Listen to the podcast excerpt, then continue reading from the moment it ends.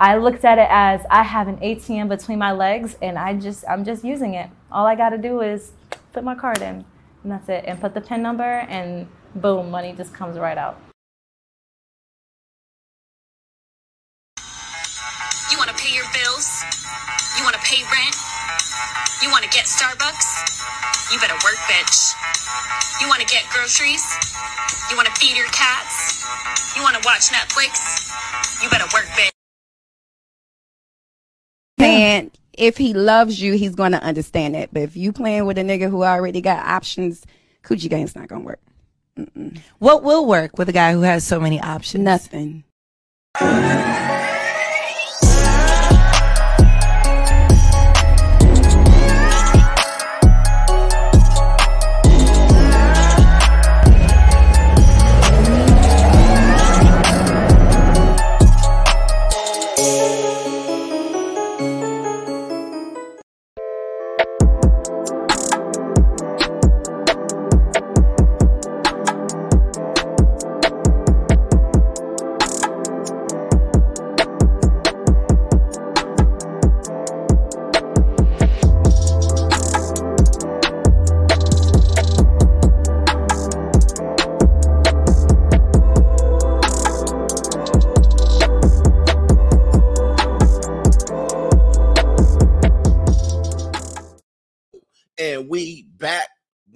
So damn close? All right. I think my tripod moved.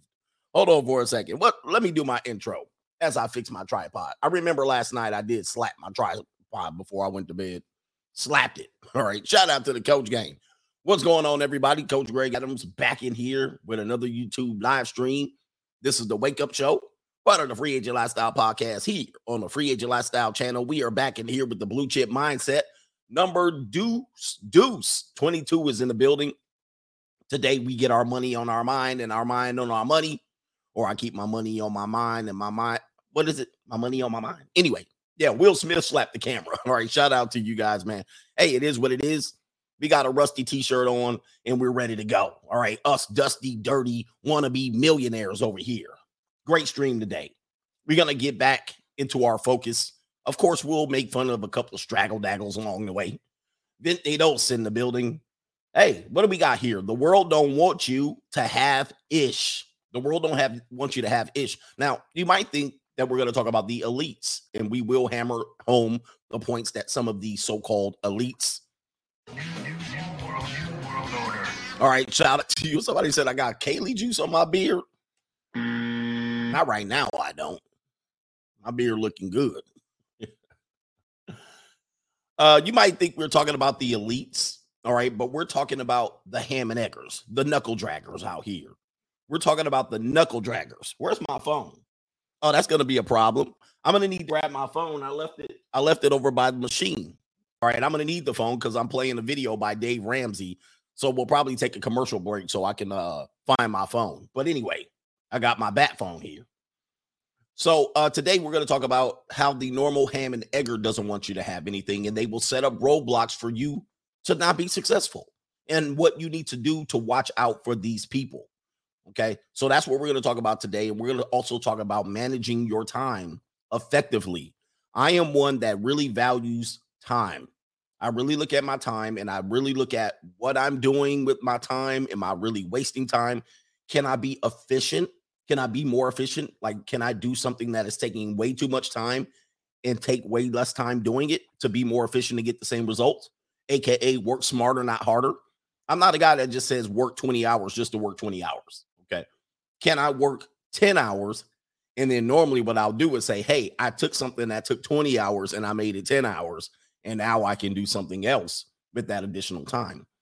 But a lot of people are simple or simply NPC knuckle draggers. We got great names for these people knuckle draggers, mouth breathers, uh, NPC, non playable characters, uh, ham and eggers, all right, average nine to fivers, clock punchers. All right, we listen. And if you're one of these people, uh, listen, I have no problem with you being one of these people. If you're totally satisfied with being one of these people, it's all listen, we need everybody in this world. We need everybody in this world. Um, you know, we need burger flippers, we need clock punchers, we need people to just show up the jobs that sit there And then they say they're worker. Yeah, pencil and paper pushers is another one that I have. Uh, you just sit around and you push pencils and papers around. But um, a, a lot of people do these jobs. A lot, I, I would say 70, 80% of people in, in our world do jobs like this. And then they wonder why they get the results that they're getting. Okay. Some people say, you know what? You don't need all the all the money that money. You don't need those cars. You don't need a big fancy house. You don't need all the all of that. And the reason why they say that is coping. Now, the reality is you don't need all those things. Okay. So the, there's a fine line in my philosophy here. And again, if you develop a philosophy in life and stick to it and live and die by it, you'll actually be more successful. So my philosophy in life is this. Sure, you don't need all of that stuff. However, if you're saying you don't need all of that stuff so you can sit there and be a pencil and paper pusher and select and, and choose to get less out of life, then then I can't use that as a cope. Okay, I'm not going for that. I'm not going for that because a lot of people will use minimal the, the movement of minimalism. Minimalism, yeah, minimalism. And the reason why they want to uh, be under the guise of minimalism is because it requires them to do less in the world. Okay. It, that's the only thing. It's a cope. So I love minimalism. I think we collect way too much stuff, but I'm a collector myself. So, you know, it's kind of works against me. I like to collect things. But being uh being frugal is cool, but being um cheap is not. Okay, being cheap is not. Just try to trying to be cheap does not actually get you anything. And I want to remind you guys, let's just let's just remind you of one thing let's remind you of one thing. And, and the reason why I'm telling you stuff is I want you to win. I want you to win.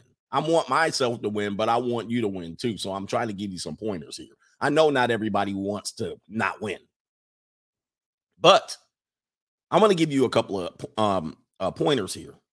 Okay. Before we do the super chats. Uh, number one, you're the sperm that won. All right. I just always want to remind you of this. You're the sperm that won like you we, we went over the biology lesson uh a few weeks every few weeks i gotta show you you know what it took for you to get there. Your dad was the real winner in that in this situation then he turned into the ultimate loser.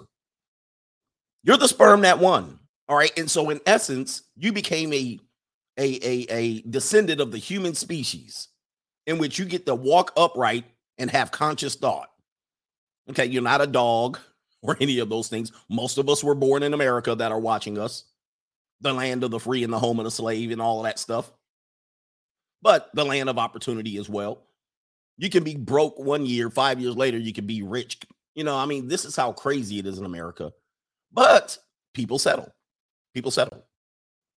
Not only do people settle, they allow other people to settle for them. They never develop a philosophy for the a philosophy for the for themselves and they will get themselves into the plantation mentality. Now, let me tell you, this has nothing to do with race.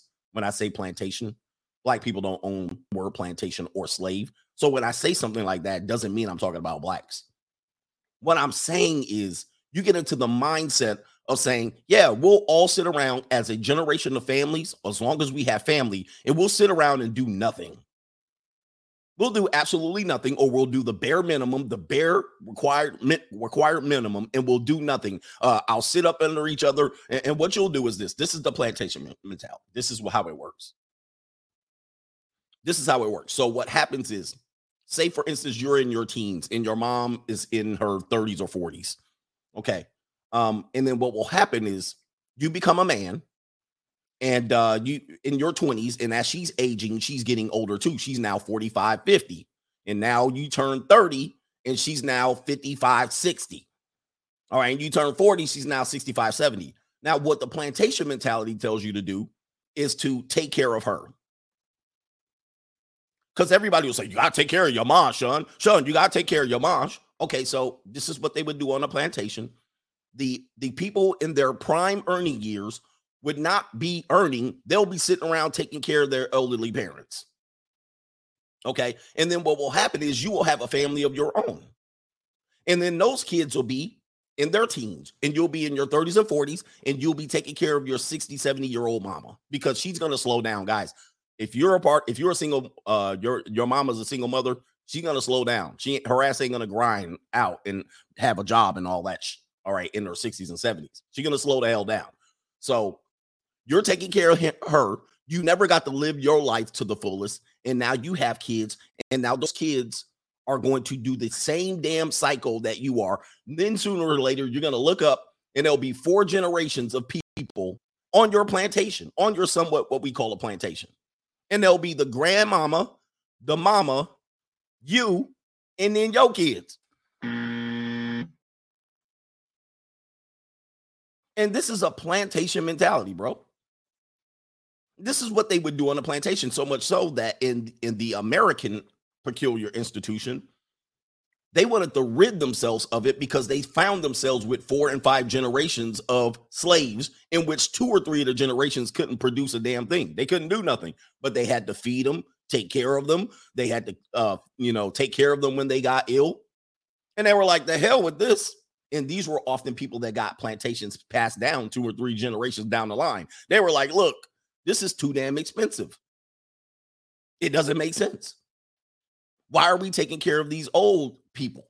Right, essentially. So we need to get rid of them and we need to get rid of our responsibility to them. And ever since, it's been a disaster. All right, I'm going to tell you, we thought they thought they were solving a problem. It's been a damn disaster from here on out. But it isn't just the plantations that do this. A lot of cultures will do this too. A lot of cultures will do this too. But what you will find is the people who are taking care of the elders are often in their prime. They're in their prime earning years and they forego their prime earning years because they want to take care of their elders, right? But we have we have ways to take care of elders now. Number one, we can keep them healthy. We can keep them working and productive. They can live healthier lifestyles instead of sitting around and everybody gaining weight and everybody being fat and unhealthy and have to see the doctor and got rheumatiz going on and arthritis. All right, we can keep people healthy and productive longer. This is the benefit of society. So if you start off in your 30s being healthy, then by the time your mom gets 60 or 70, she's somewhat healthy and productive. Okay, so that that that she doesn't require all of that attention and then so forth. As you're seeing, a lot of people who don't adopt the plantation mentality, they literally have this going on. You see healthy 60, 70, 80 year old people able to function and live on their own, while plantation minded people who used to uh, uh, being in the houses of three or four generations of people, they're often unhealthy and non productive. Diabetes, too. And so this is what we we can plan for this, but the normal knuckle dragger ham and egger doesn't plan for this. This is why I'm here to teach you. You need to plan for this because what's going to happen is you're going to turn 35 and 40. You barely had time to kick off your life. And then one of your relatives is going to say, Oh, well, I'm sick. I need somebody to take care of me. I need to move in. Hell no, not mm. I. You're not going to move in on me. You're not going to slow down your life and debilitate my life because you didn't take care of your life. So these are the ideas of the blue chip mindset that we're trying to get you in the, uh, the mindset to change. These are major changes in your life. It's not that you don't care about your family. It is that your family failed to prepare and now they're going to prepare to fail your life. And you don't deserve this. You don't deserve this. You'll find that your family will start moving around areas where you already live. Now you didn't move clear away from their ass, but here they come. Oh, I'm thinking of moving to your city. You know why? You know why? Because they their their fall their their fail safe plan is you. That's why. Because you're doing it, and now you're in your prime earning years, and you're just cruising in life.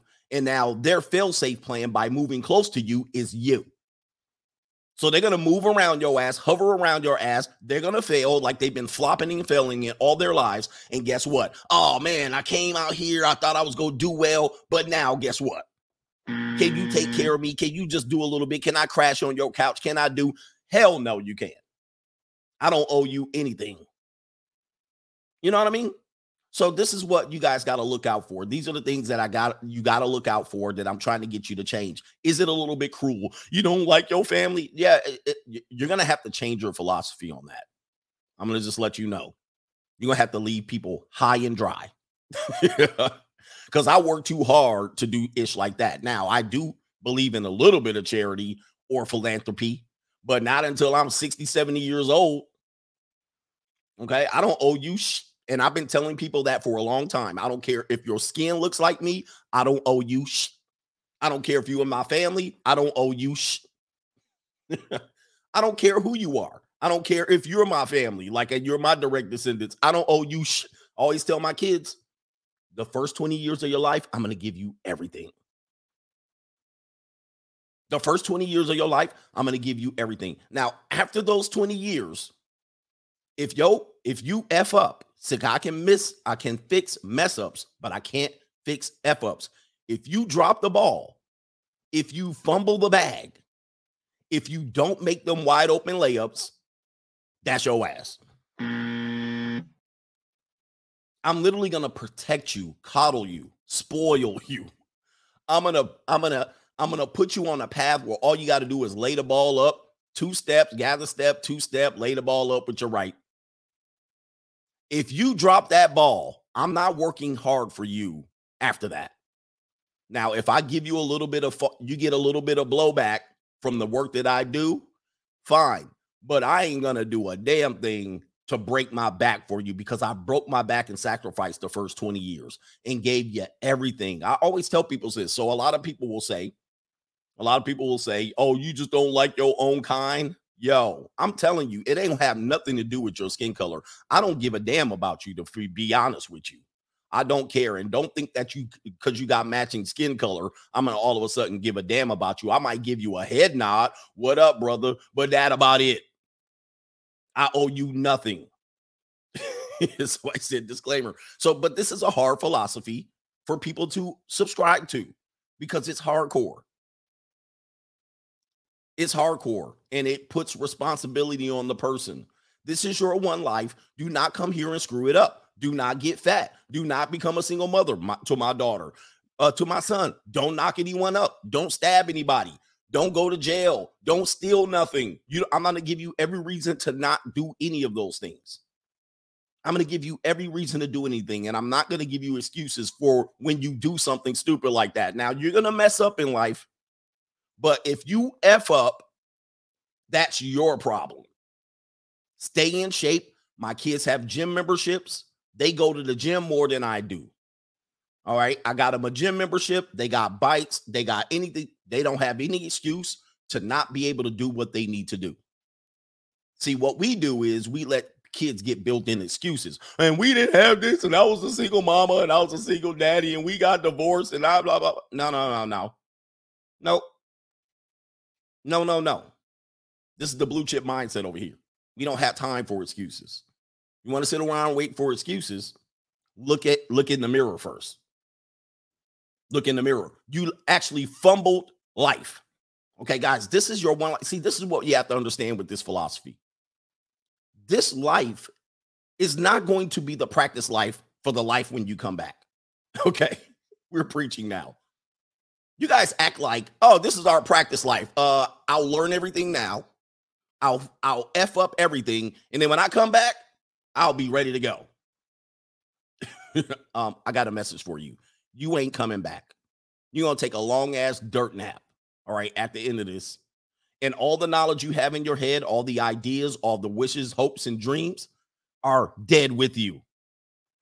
Okay, so this is it. If you're out of shape at 25 and you ain't no coming back, okay, you better get your ass in shape because at 35 you're gonna be double out of shape, and at 45 you're gonna be triple out of shape and then you're going to be sitting around. You're going to be sitting around at, waiting for what? Well, what are you waiting for? This is a long, drawn out life that you out here fumbled. You fumbled up great opportunity. Sitting around making excuses. This is what it is. I'm gonna just let y'all know, man. This is the real game. The game started. There's no pra- this is no practice rounds. This is it. This is your one opportunity. And people don't understand that. I swear to God, people don't understand that. Shout out to Euro on the Cash App. He says, uh, the best series speaking, speaking on real ish, no sugarcoating. Yeah, if you want me to pat your back and rub your back, oh my goodness, and oh damn, you were born a young black male, you know, statistically the worst, the worst experience in America. Hey man, man, cuff your balls. Cuff your balls everybody was born with a major disadvantage. Now, if you were born with a major, major disadvantage, the hell with it. What are you going to do? Clock is ticking. It's go time. And no, this ain't time to uh, commit crimes or flip money or hit a lick or any of those fast money tricks that you have out here. Because all that's going to land your asses in prison. Okay. It's going to be land you in prison. And now you're in prison behind bars for 60 years. Now, that's no way to live life. That's no way to live life. So, anyway, man, I just wanted to kick it off with that a little bit of message just to I look at and I, you know, I'm not here to motivate you. I'm here to inspire you to let you know, wake up. People really need to wake up. I mean, because people are, I, I, the things that I hear from people, I'm like, wow, you really are not trying. you really are not trying. This is it, guys, man. I don't want to, I don't know if you know. This is why I do what I do. Let me do the super chats. Um, where are we at here? It's Dave, baby, became a member. Uh, I believe that's the first one. Yeah, and uh he became a double member. Uh shout out to you. I don't know what happened. Oh, you upgraded. That's what happened. I see. All right, what do we got here? Elijah Bryant, gotta drop my chat and run. Gotta get my bag and run. Shout out to you, he said, shout out to the coach gang. Raul said, shout out to Sizzo and the rest of my coach gang brothers and Habibis in here standing up for men. Yes, sir. Shout out to the, the Habibi brothers as well. And shout out to Sizzo and everybody else. Shout out to Raul Moose Hefner. Coach, I spent three hours and 31 minutes on my morning listening to the Free Agent Lifestyle audiobook. Free agent status verified. You guys are free agents now, man. Free yourself for the world of um the ham and egger all right. A lot of people will program you uh, to a point where you paint yourself in a corner. All right. These people have painted themselves in the corner and you follow them. Okay. Have you followed somebody and they gave you advice, advice, and you saw their ass eventually paint themselves into a corner? You're like, damn, I was following your path. No, you be a trailblazer. All right. Tra- blaze your own trail. Sure, you're going to make mistakes. It's going to be hard it's going to be difficult when you live your own philosophy. But understand, and I'm going to play a video just to prove it. Uh, a lot of points that I'd say here. A lot of people have no plan. They need to be told on a daily basis what to do. They need to be told on a daily basis what to do. When they go get in there, when they wake up, they need to be told what to do. When they get in they to their job, they need to be told what to do. All right, Sally, today I need you to do and then they do the same thing over and over again, expecting a different result, which won't happen. Okay. And then they go on the freeway, go home, or they unplug from their little computer job. All right, their little telecom job or whatever you call it. All right, work from home. And then they unplug. And then here we go. Program dinner time, program uh, Netflix hour, I'm going to reward myself for doing absolutely nothing, the bare minimum. Come on, man. It's you got to change this narrative, and it's going to take a lot of breaking. You got to break yourself down. You got to tell people no a lot of times. You know, PUAs are NPCs, in my opinion. I see they're slowing me down.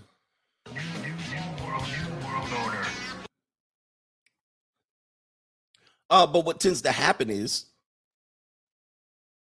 I saw somebody say something. He says, long as those bills are paid, um, I, I want to let you guys know that they're not paying the bills. I'm going to let you guys in on a secret. The people that are barely paying their bills, they're not even paying those. Now, that's going to be, this is going to be a hardcore uh, secret. And it's going to require me to take a commercial break because we're going to kick it off. And I'm going to prove that people who are just getting by and happy and fat and happy and watching Netflix, you know what they're doing? They're doing, they're masking the pain of the reality of life. They won't tell you this. You might find out on the back end. You might find out when they slip and say, oh, we had to file for bankruptcy. Oops. Or we're underwater in our car loan. We're underwater in our home loan. Oops. We had to apply for social service. These people are barely making it. And they're up to debt in their eyeballs. to their eyeballs, should I say? Should I say? I'm going to show you. I'm going to play a video to prove it, and I'm going to prove my home ownership philosophy as well. because I have a real estate license and I do have a homeowner. I've seen people make mistake after mistake after mistake going to purchase a home because you become a big old fat juicy target when you purchase purchase a home. I mean, have you ever purchased a home and then heard your phone blow the hell up? All kind of people trying to sell you stuff. All right, homeowners insurance, all right, extended warranties on this, solar panels. I mean, you name it. The whole damn Home Depot is organized around Ham and Egger homeowners. All right. Oh, you can improve this and you can improve that, upgrade this, upgrade that. You need to sell now. The market's up, the market's down. Real estate agents, mortgage brokers, calling your ass up nonstop. You know why? Because you're a target property taxes. You you're you're getting hammered. And then a lot of people, because they're just making it and they're just paying the bills, they become debt owners at that point because they're desperate. I'm going to show you this, guys. I've been trying to tell you this all the time. All right. And the people, oh, well, home home ownership is a good asset. All right. I blow that up. I blow that out the water. All right. Because I know most people that own homes are either imprisoned and trapped by that home. They can't leave. You can't leave. Where are you going? okay. Even if the market's good, where are you going? All right. Or if you even if you sell the house, where are you going? You're gonna have to buy another one. Now, now you're in the trap again. You're in the mouse trap. You get tricked. Where are we at? Uh Adria Paul says, shout out to Coach Greg in the coach gang. I mean, he says, keep doing what you're doing. And Otto Man says, Hi, coach. I just found out a good looking woman at my job works as an escort on weekends in another city. Someone will likely marry her in a few years. So there you go. I guys, I'm waking you up to the the deep secrets of society. And that is one of them. Some of these people, man, be working at eh, see again, that proves the spectrum. Open yourselves up to these ideas. You don't know this. In this this world, this girl works a 9 to 5 job and on the weekend she flies into another city, gets her cheeks clapped for dollars and comes back. Man, I'm telling you, the world the world is crazy right now. All right, with people doing these things, but they won't you know, you won't see them. So we segment in life. Oh, these are the pimps and these are the uh Johns and these are the tricks and these are the PUAs. These are the guys who have games. These are Chads and Tyrones. These are the incels and losers. It ain't nothing like that. Everybody's kind of in the spectrum. All right. The pimps are Johns. The pimps act as Johns. All right. So, you know, that the only way they know how to make it work is to be one. But we don't want to subscribe to that. Pimps are Johns and tricks themselves. And oftentimes they are hopeless romantics and lovers. They just not cold-hearted pimps all the time. And so same with women. Women sometimes they sell a little piece sleeve to get by. Either in the form of dating, serial dating, foodie calls, um, all out seeking arrangement, sugar daddies, uh, uh, you know, uh, you name it. Dating, relationships, marriage. Everybody operates in the spectrum. Girls that work regular jobs or go to universities got OnlyFans. It's a spectrum. So I'm gonna prove that. Look, I gotta go grab my phone because I gotta get the audio for this Dave Ramsey video. I apologize. I would have been prepared, but I left my phone by the coffee machine. So let's go ahead and run a long version commercial here.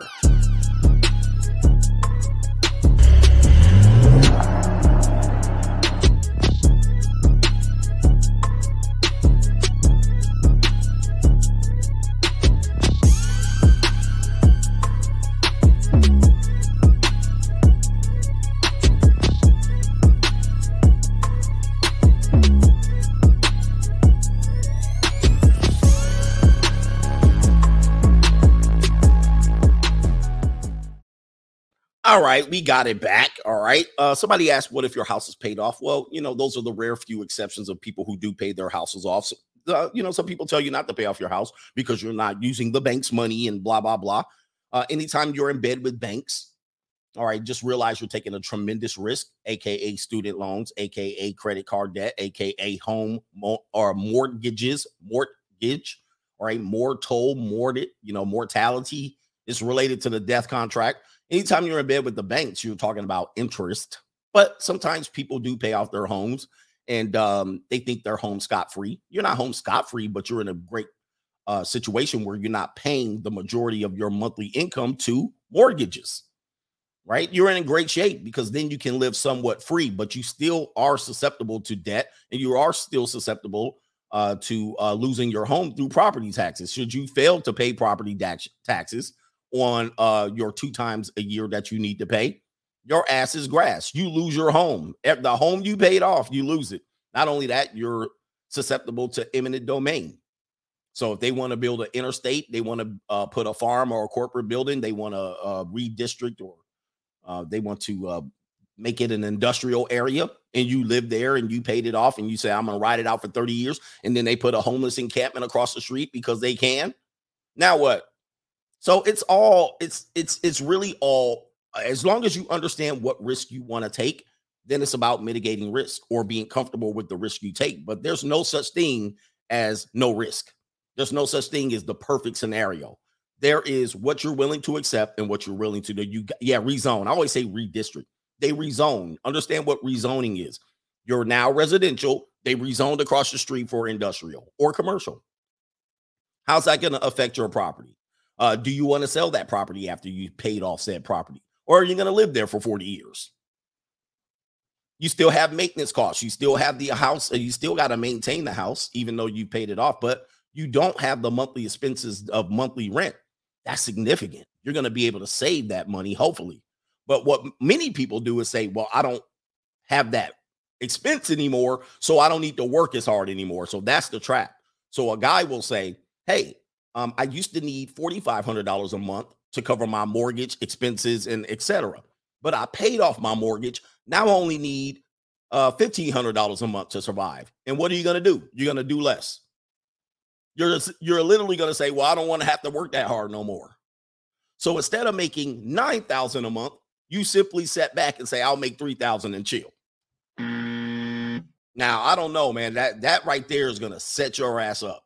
okay? They raise the property taxes on you. Uh there's a recession, a depression. You have to sell. Yeah, the homeowners association fee you miss. I mean, you're you're setting yourself up, and a lot of ham and egger and knuckle draggers do this. And I'm just warning you, you're always going to need more resources. You're always going to, no matter what you make now, you're going to need more. I'm just letting you know. Now, this might not be the message for you because this is going to require you to work. it's going to require you to always be like, okay, waiting for the other shoe to drop because a lot of people never expect the other shoe to drop. But uh, listen, I've lived through Black Monday, meaning October 19th, 1987. I've lived through the 2008 housing crash, and I saw that crashing as of 2005 and maybe slightly earlier than that in 2004. I've also lived through 2020. And I also lived through the um, the high interest periods in the 80s, but I was a kid, so it doesn't count.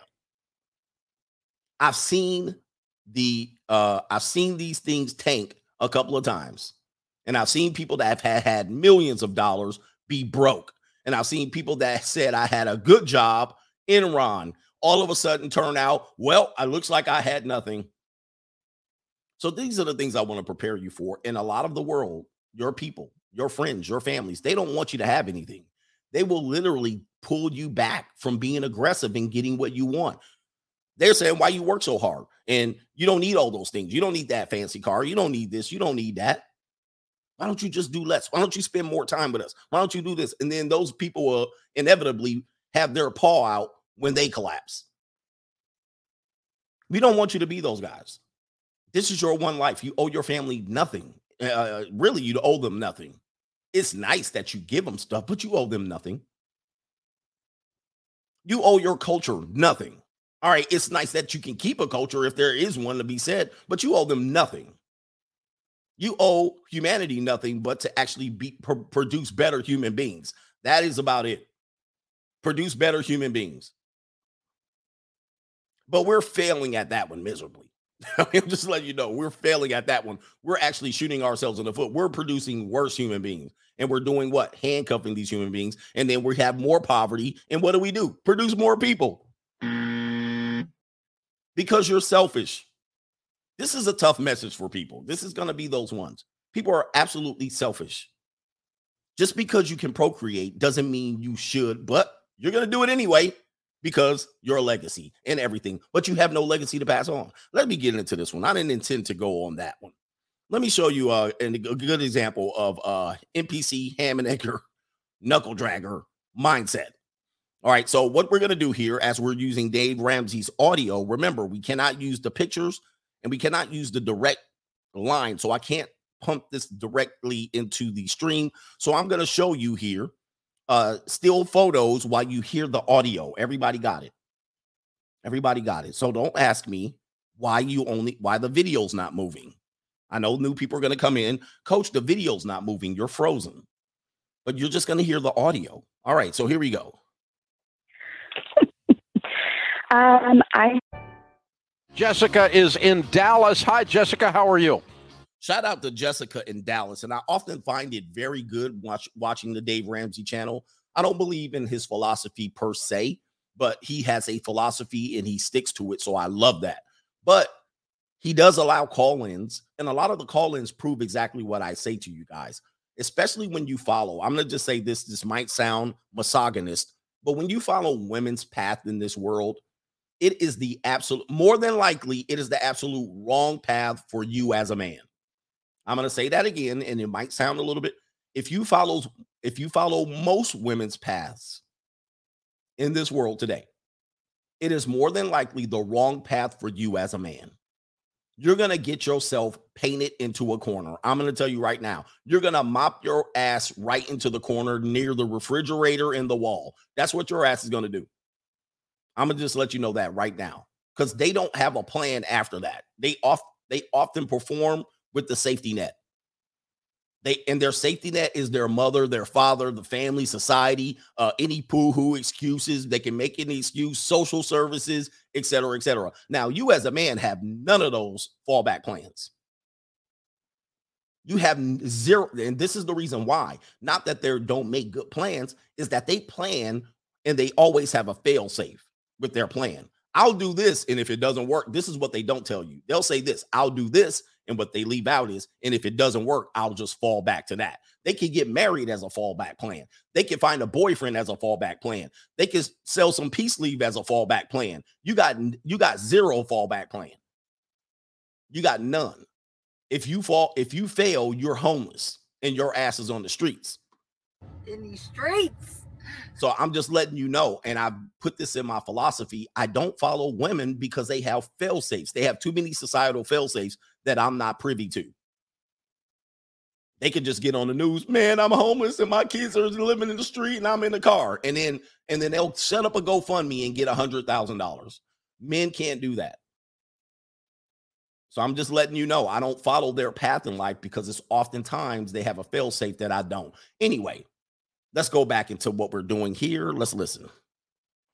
I'm great. How are you? Better than I deserve. What's up?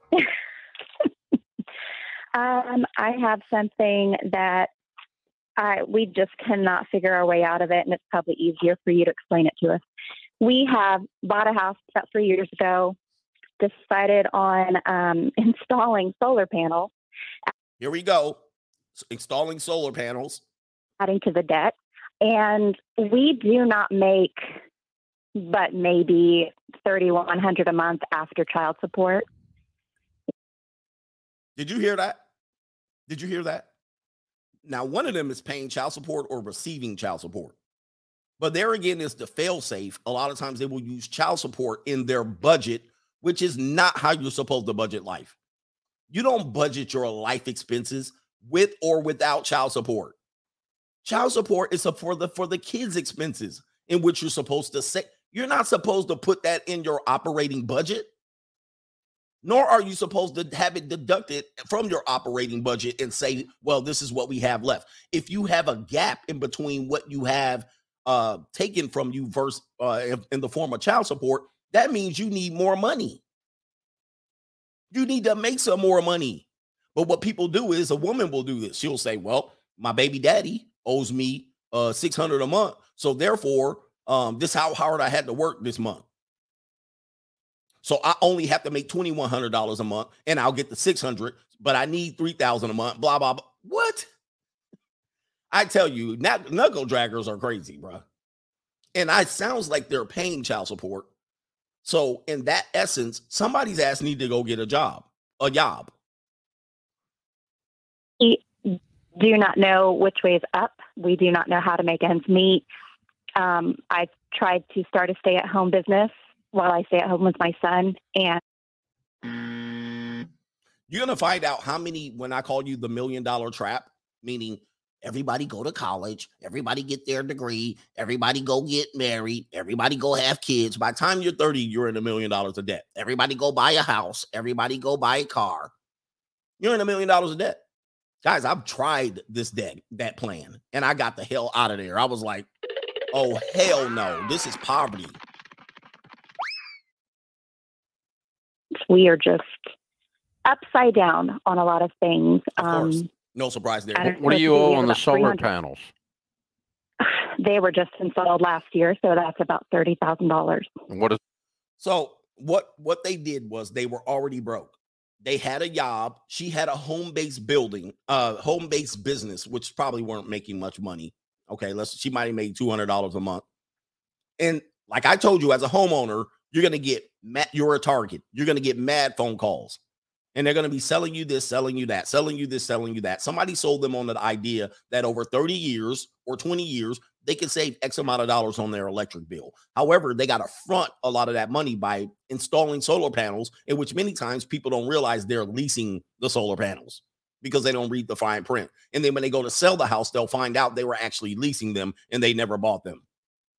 Okay. But they got the solar panels and they're in debt $30,000. Let's continue.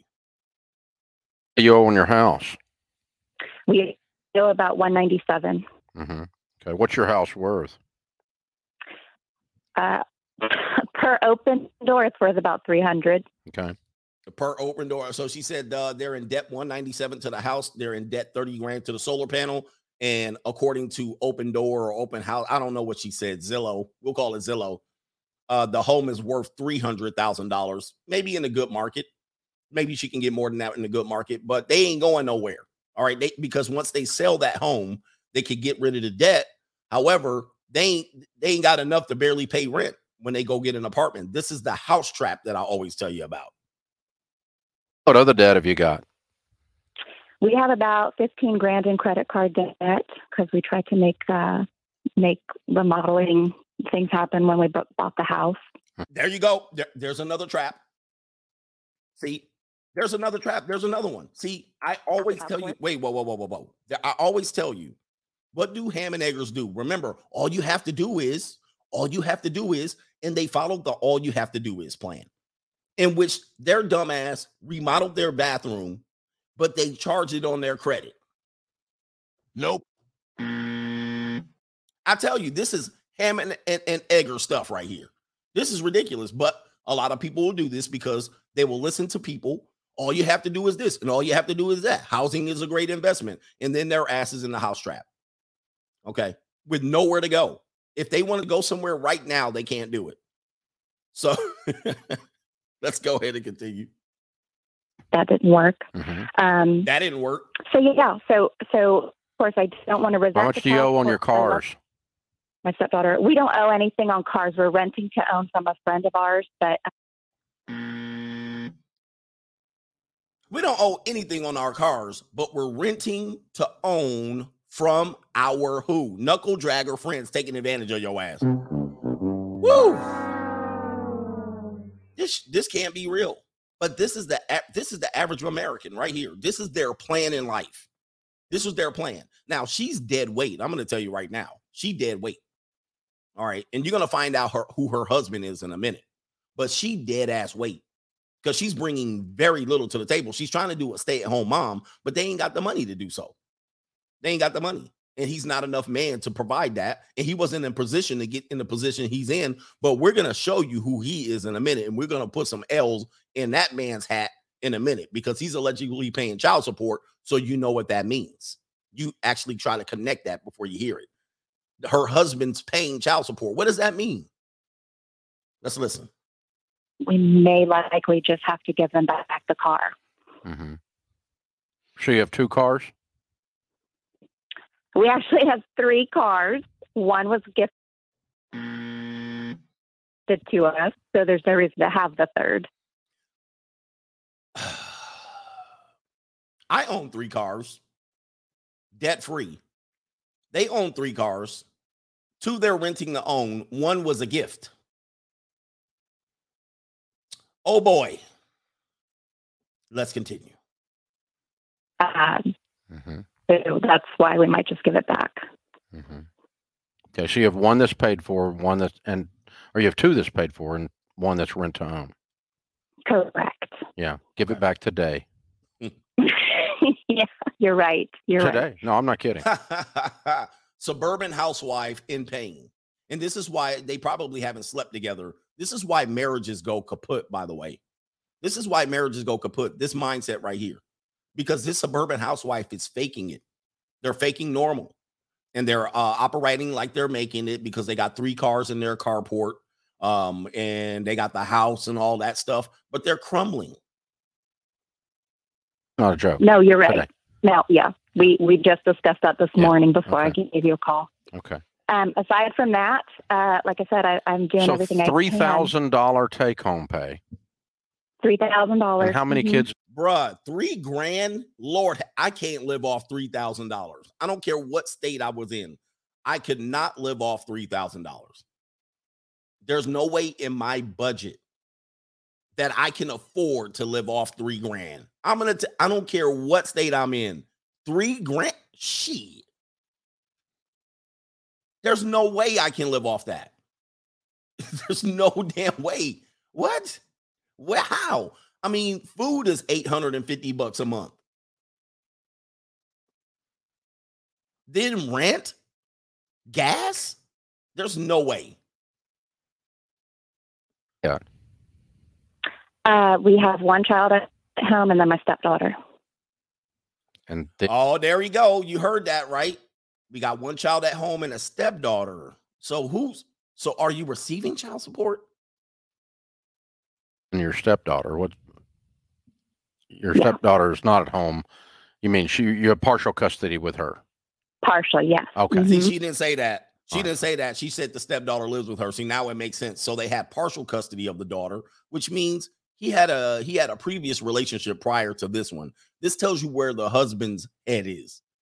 His ass got back on the marriage wheel. And guess what? His ass got back on the marriage wheel. And not only does he have only partial custody, his ass is what? He got remarried and he had another son with another woman. And he makes $3,000 a month. Guys, yo, this is why I warn you, men do not do this. You're too broke to be married, you're too broke to be having kids. You're going to collapse. This is going to be a, a personal economic collapse of epic proportions. Somebody said 3K single in Virginia is like uh, living like a king.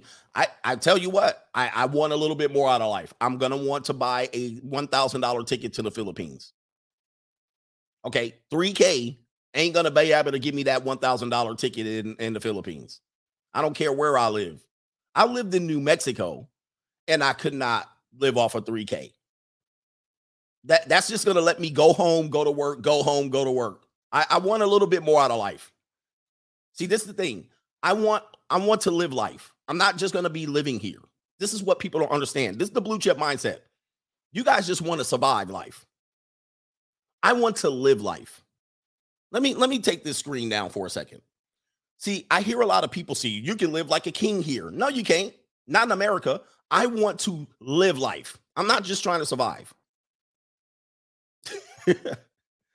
you guys are just surviving. I can do a budget anywhere and tell you 3K a month ain't gonna cut it. Anywhere in the United States, anywhere. I'm not on the lifestyle that I live. I'm trying to live in this life. I'm not just trying to survive. I'm not just trying to make it to the next day. I'm planning uh I'm planning a year and a hair a year in advance. I want to go to a nice restaurant. I want to be able to, I'm not just going to coupon clip my way through this life. I've done it. I'm not doing it again. I'm just letting you know. So yeah, you can live off $3,000 anywhere, but you're going to run into a point where you can't live. You're just surviving. Blue chip mindset ain't about just surviving. I'm just telling you that right now. You're not, you're gonna be in coach in the back with your damn I just want to get away ticket in the back of the airplane, barely getting there, sucking on fumes from the damn exhaust. Then your ass is gonna get there at the Motel 6. All right. Then you're at the Motel 6. Bro, you missing out in life. I'm telling you, you're gonna miss out in life. How you gonna retire? we have a 3K. How you gonna what's gonna happen when you slow down in life? So you got 3K now. Uh 3K last year is about two uh 2200 this year. 3K, if you earned 3K last year, that's worth $2,200 this year. I'm just letting you know. I mean, that's that's just my mindset. I, I just don't want to survive. I'm trying to live. I want to live. I want to live. I don't know. just I don't know. It's it's it's just the mindset that you got to change. That's that you got to change. I, am not just trying to live there. Anyway, yeah. How you gonna go to Disneyland? How you gonna go to the movies? You're always gonna be top. You're gonna be eating top ramen every night.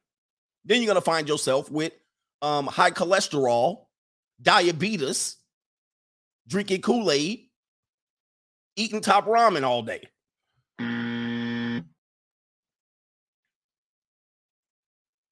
I know people's health insurance bills that are more, more than $3,000. I mean, I'm sure they pay probably $850 a month in health insurance. I, I just can't see how $3,000 a month is cutting it. Not not live like a king.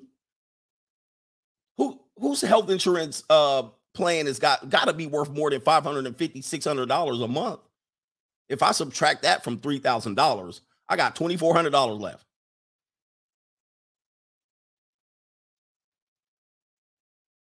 I got $2,400 left. All right. Now I got to go to the movies, cars, get some peace leave, rent.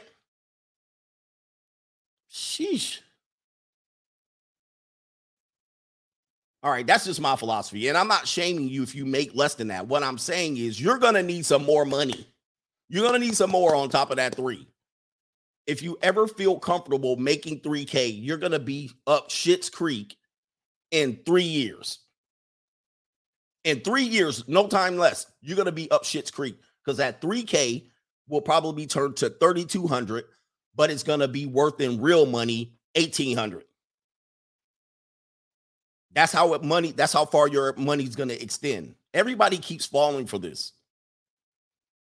For real, they keep falling for this type of thing here. I need to get to the super chats, but I'm just trying to get get this get people to understand. You're gonna you're gonna fall. You're gonna fall for that, and it's gonna it's gonna you're gonna be like this person. All right, so let's um continue here. And how old's your baby that's at home? He's three. Okay. All right. And your husband works outside the home and you've been trying to do stuff from home. Yes, sir. Okay. How old are you guys? 30? That sounds nice. About 36. Okay. yeah, 36 and 3K. That ain't gonna cut it. I, that ain't gonna get it. Uh, she's 36, barely got no job. He barely has a job. He's just over broke. They're 36. Uh, yeah, y'all gonna be up shit's creek pretty quickly. All right. Well, I knew you was right in there somewhere based on the mission notes. So okay. know, so right? let's back up a second and let's look at the whole thing. Okay. All right. There's like four things that jump out at me on these conversations so far. Okay. Okay. One is Yeah, somebody said 36 and sing, uh, 30k and single is just fine. Okay, I mean, listen, that, that's fine for you. I mean, I know. I mean, the minimum rent in uh, you- America is 1200 bucks. I don't care where you live. What Is it, if it's under 800, you still got. if it's under 800, I don't know where you're living, but for real, you guys have to lock arms and write down a pledge in blood that says, I'm going to quit buying crap I can't afford. Mhm. Solar panels, Mhm. renovations, Mhm. anything ever unless I can pay cash for it. I'm never buying it again. Agreed? Agreed. I Because you that. have impulsed yourself into a corner. Mm-hmm. You're right. Unwise purchases have put you in a corner. Right. Okay. Now that's thing one that Mhm. jumps out at me. Uh, Mhm. Thing thing two is then the two of you are going to sit down and also start a budget, and we're going to help you. I'm going to put you into Ramsey Plus, into Financial Peace University, and every Yeah. dollar. If you promise me that you and your husband will do everything I teach you to do, you can turn this around. Oh, absolutely. Okay. I'm desperate. The other the other thing we're going to do is I'm going to send you a copy of Ken Coleman's book, From Paycheck to Purpose, so that both of you can begin to work on your careers. Because neither Okay. one of you are maximizing your incomes. Okay, so I wasn't the only one that just said that. So I was just talking about this. And he said both of you are not maximizing your income. Now, when I said live off of 3K a month, everybody's in here, oh, you live in California, blah, blah, blah. It don't matter where you live. I've lived in New Mexico. I lived in Louisiana. I couldn't do it off of 3K. I mean, I remember when I lived in Louisiana, my rent was probably, I want to say five, six hundred dollars, but I wait made more than that. All right. And it was not tight, but it wasn't. And I was in my, I was single, no kids, living by myself. All right. So take home pay after taxes. I probably had an extra, a little bit of money hanging around, but I lived in a one bedroom apartment. I wasn't living great. I was living good. I was fortunate, but it wasn't the lifestyle I wanted. Wasn't the lifestyle I wanted. Um, he just said it. You're not maximizing your income. People don't realize the other shoe's gonna always drop. Inflation is real. You're gonna run into a problem over a long haul. In 10 years, 3K a month is not gonna cut it. It's, not gonna cut it. I'm just letting you know. I'm warning you. Put it like this: I'm not judging you, I'm warning you. I'm not judging you, I'm warning you. It is not gonna be enough. And if you have a, a, a job that you're comfortable with, your rate, your income is not going to rise as fast as inflation is kicking your ass. I'm just letting you know right now. I'm not, and I'm not trying to judge you. I'm warning you. You better go get some more money. You better find another way. Do not get comfortable here in America off 3K. You're going to get eaten up alive. And he just said the same thing. Let me just go ahead and show you that. Correct. Send you a copy of Ken Coleman's book, From Paycheck to Purpose, so that both of you can begin to work on your careers. Because neither one of you are maximizing your incomes. Correct. You can both Mhm. make more money. You Okay. need to. And that would help. That would uh, that would be amazing. Yeah. I mean, you should double your income really in the next There. Oh wait, here it is again. He's saying it, and not not just because they're in debt. He knows what's happening, guys. I'm just telling you. I've lived through two or three of these recessions. I've seen people lose their ass that had a lot of money and they lost their ass. You'll lose your ass quickly. Yeah. Between incomes. Correct. You can both Mhm. make more money. Okay. And that would help. That would uh, that would be amazing. Yeah. I mean, you should double your income really in the next year. Yeah. Between you That'd being be more amazing. effective at what you're doing from home and between him rethinking his whole career strategy. Absolutely. Okay. Absolutely. And Mhm. lastly, you can have a whole lot of peace. Just breathe it in.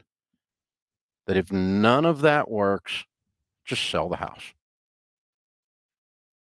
Yes. That And was But they don't want to sell the house. They want to keep up appearances and whatnot. Let me get to these super chats. They want to, they're too busy keeping up appearances and they want to appear successful, but they're in massive debt. Yeah, she's too busy spending money and she's bringing in nothing. So this is why you don't want to get married uh, and try to be traditional if you can't support a traditional a traditional household. He clearly can't do it. Not only did he not can he not do it, he's got married twice and have two kids by two different women he's gonna paint himself into an corner that's gonna eat his ass alive. And he's gonna have a miserable wife and a miserable ex-wife who can't get paid. I'm not happy. All right. They're gonna somebody gonna be selling peace leave in a minute. All right. So let me see here. Super chats. I wonder if I can. I used to be able to look up. Let me see. No, it's not there. That's not there. Let's see here. Auto Man, I got you out there. A, a man supporting man. Salute the CGA and the free agents in the chat. Raul says living minimally while having a worth ethic, is almost like clockwork because things and items intrinsically become less important and you have less time to play with those things. Right? You have less time to play with the things you collect because you're too busy working and whatnot. Young entrepreneur coach is what people think of Cali is true. Wait, coach is what people think of Cali true that everyone there that owns a house is rich. Most homes are valued at 1 million plus compared to other states. If you have a million plus net worth, you are very rich. It depends. It depends on how they have the house because some people buy the house when the house is worth, you know, they buy it at $1 million. And so they've uh, taken out a loan somewhere near 1.5, 1.75 million to finance that home. Some people own a million dollar home, but they bought it in the early 90s or the, the early 2000s, in which it was worth $300,000. Now, here's the problem though. Here's the problem though. And I know a lot of people like this. Those people bought those houses that are worth a million dollars, but what they did was they bought it early when they first developed it, and um, they have a low income. Their income's not that great. They might have an income of eight thousand dollars, which then, if you just do the math, their their home mortgage probably three thousand thirty five hundred, but their house is worth a million. But they've already refinanced it. They've already done a whole bunch of things. They've already done uh, some home repairs, or they never remodeled the house enough to actually, when they put it on the market, they can get full value for it. All right. And so they're behind in the remodeling, they're behind in the appliances. Their appliances are starting to break down. I've known this is very common. So when they try to list it, they want to list it at, you know, um, you know, in their home loan and they refinanced it a couple times in in 20 years. And then when they try to sell it, they're trying to sell it at 1.2. They need to get 1.3 out of it. But you know, since they didn't upgrade it, since they didn't upkeep it, and all the appliances are failing and so forth and so on, they're in trouble. So they're still tight.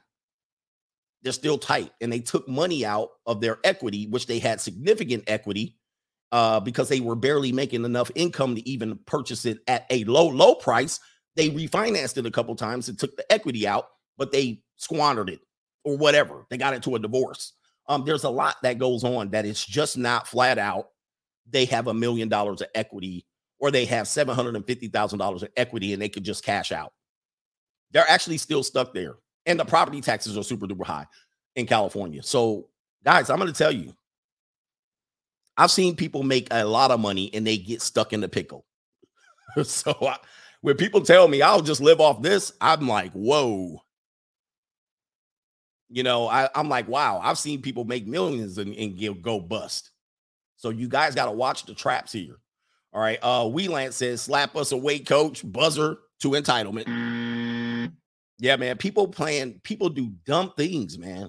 I'm telling you. Uh, they do really dumb things with, with finances. Finances is a weak point in our life. Kaylin Ferguson, Luke 16 and 18, whosoever shall put away his wife, except it be for fornication, and shall marry another, committed adultery, and whosoever married her will, uh, which is put away, doeth commit adultery. Sorry for my Bible speak there. But uh, yeah, I think what they're saying is even if it's a divorce, it's still adultery.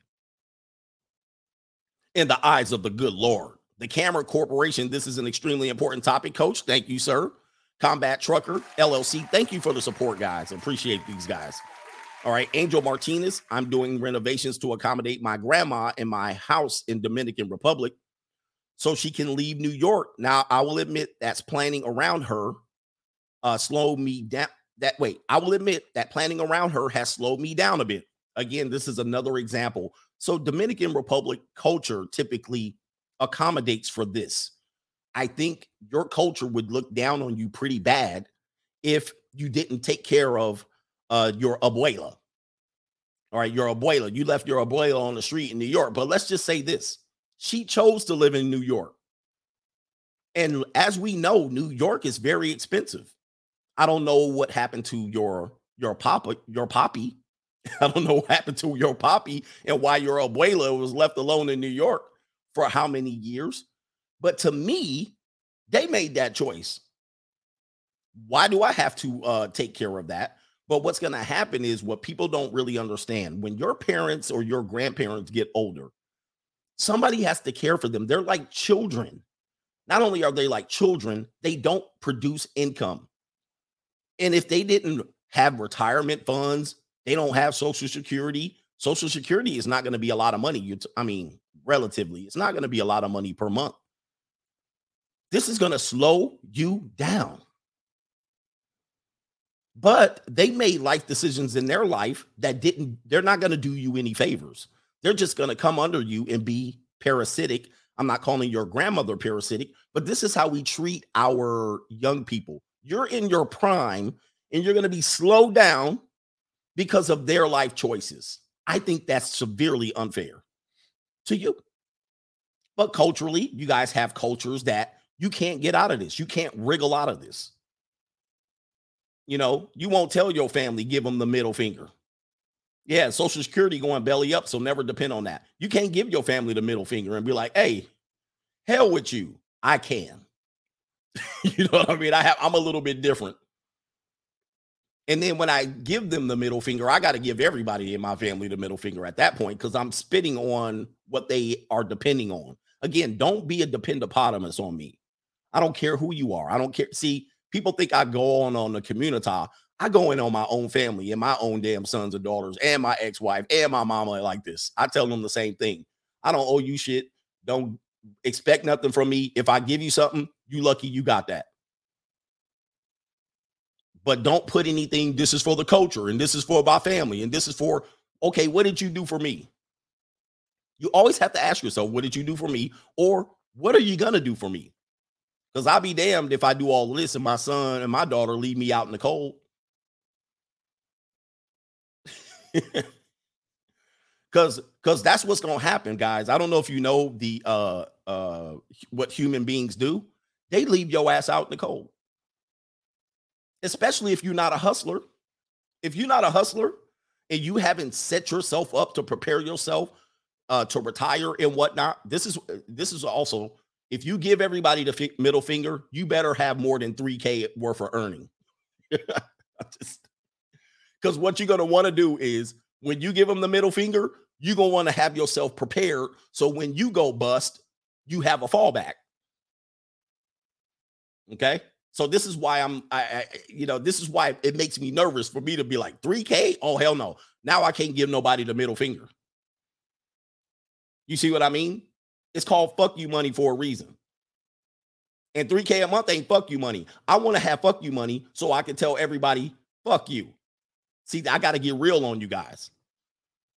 But when you got 3K, you can't say it. now you stuck with your abuela. Now you stuck now you stuck waiting for people to take care of you when you go cold and your heat get turned off. I'm just letting you know, man, you got to have a different mindset out here because people will not have your back. Your family will not have your back.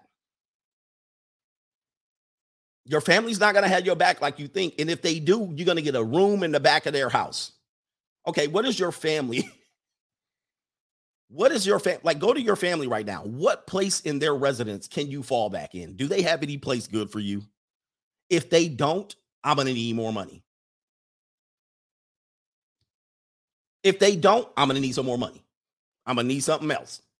Because when your house goes kaput or your rent, uh, your rent is due and you can't, you, you, you squandered it, you're to need some more.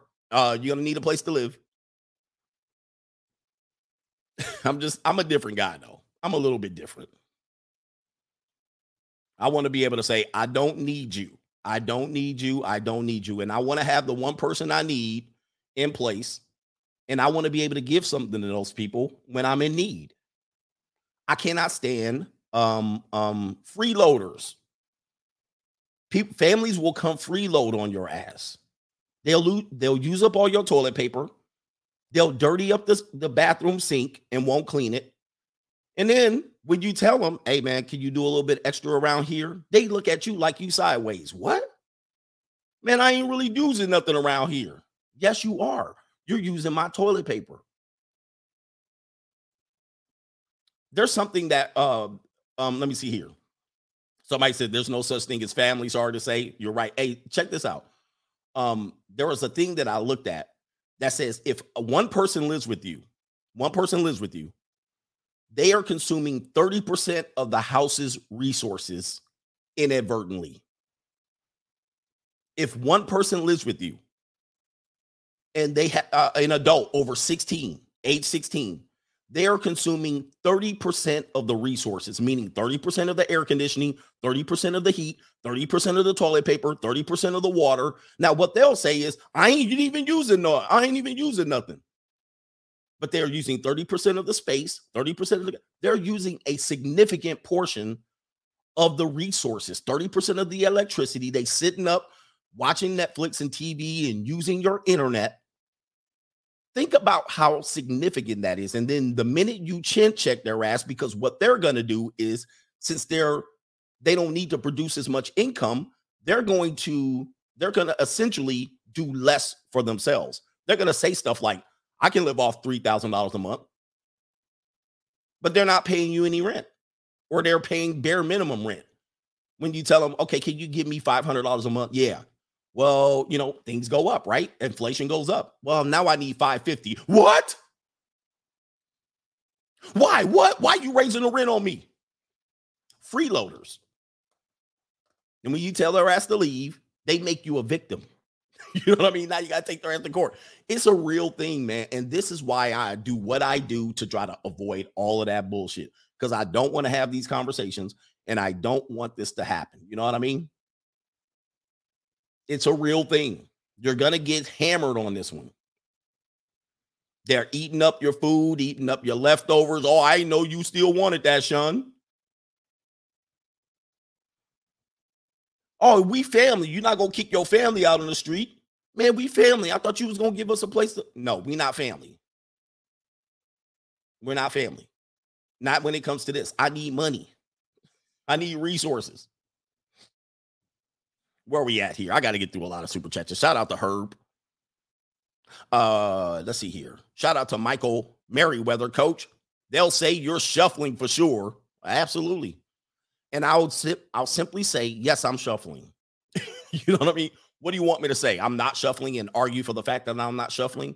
Yes, I'm shuffling. Okay. And I'm a proud shuffler. Now, can we move on to reality? I need electricity bill up. All right. The electricity bill's up higher. Give me my money. Right. Or you better start shuffling, shuffling your ass up out of here. Words don't hurt me. You know what hurts me? Not being able to pay my bills. Now I'm in pain now because my masculinity now is at risk. Okay. Because now my shit, now my shit is out of order. I'm gonna be on the street freezing. Pay me my money. I'm shuffling. Yes.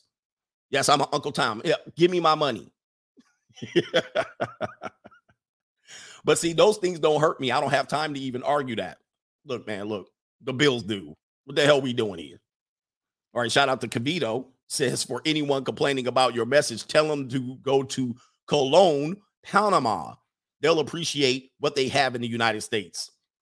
Yeah, man, I, it's crazy.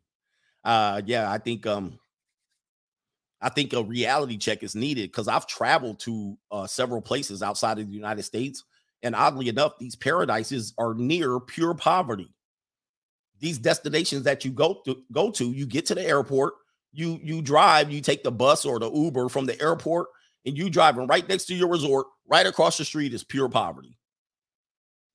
You drive through pure ass poverty and hell to get to where you go. And when your ass get to the resort, they say y'all ass better stay on this resort. Mm. Don't leave the resort. Now, how does that even make sense? You're going to poverty. You're going to paradise traveling through poverty. Now, how, how did these people get in poverty and they live in paradise? Make it make sense. All right, shout out to Octavius Baker. All right, shout out to you. Thank you. Uh Obadi, Abadi. We're gonna call you O Sin. Here's the money I would have spent on my next pack of smokes. Keep preaching the saving live, coach. Yeah, shout out to you. Congratulations. Don't don't smoke. Don't smoke. Only cigars. Rusted junk coming in late and starting from the beginning because of your instructions. I just chose financial responsibility over peace leave. And because of that, I have three uh 3500 coming to me in a week or two. Thank you and keep up that fire. Keep the fire strong, I should say. Uh, congratulations to you on that. Uh, you're doing absolutely well. Uh, you know, I always tell you take take a pure break from peace leave And in four years, peace leave will be very cheap. It'll be very cheap. Uh, but you guys want the relationship and you want to be broke at the same time. That don't work the same. My man Combat Truckers in the building. He says, Get him, coach. I listen to your show daily while out here on my purpose, running my own truck company. These women have zero clue. None. They do. Uh, ladies will get you in debt. No matter what, how much money you have, they'll run through it. Just so you know. If you have $3,000 a month, they'll run through that. If you make $8,000 a month, they'll run through that. If you have a million dollars a month, they'll run through that. So I know that as a man, right? So I keep them at bay. All right. Keep them away from my money. Keep them away from my legal entanglement. They'll run through it, bro. All right. I had a female friend once ask me for $200. All right. And I this is at the time I was like, all right, you know, ain't no big deal. And I knew I wasn't to get the money back. So I sent her $200 on Venmo. You know what she said? She texted me back and she said, "Can you send me five more dollars cuz the bank charges me a fee for the money exchange."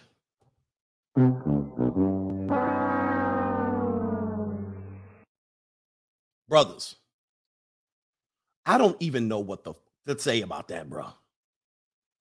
That's a Martin Luther Lee man. That right there, that will get your nose broke. People are ungrateful as hell, bro. This is what I'm talking about. See, this this is some ungrateful ass.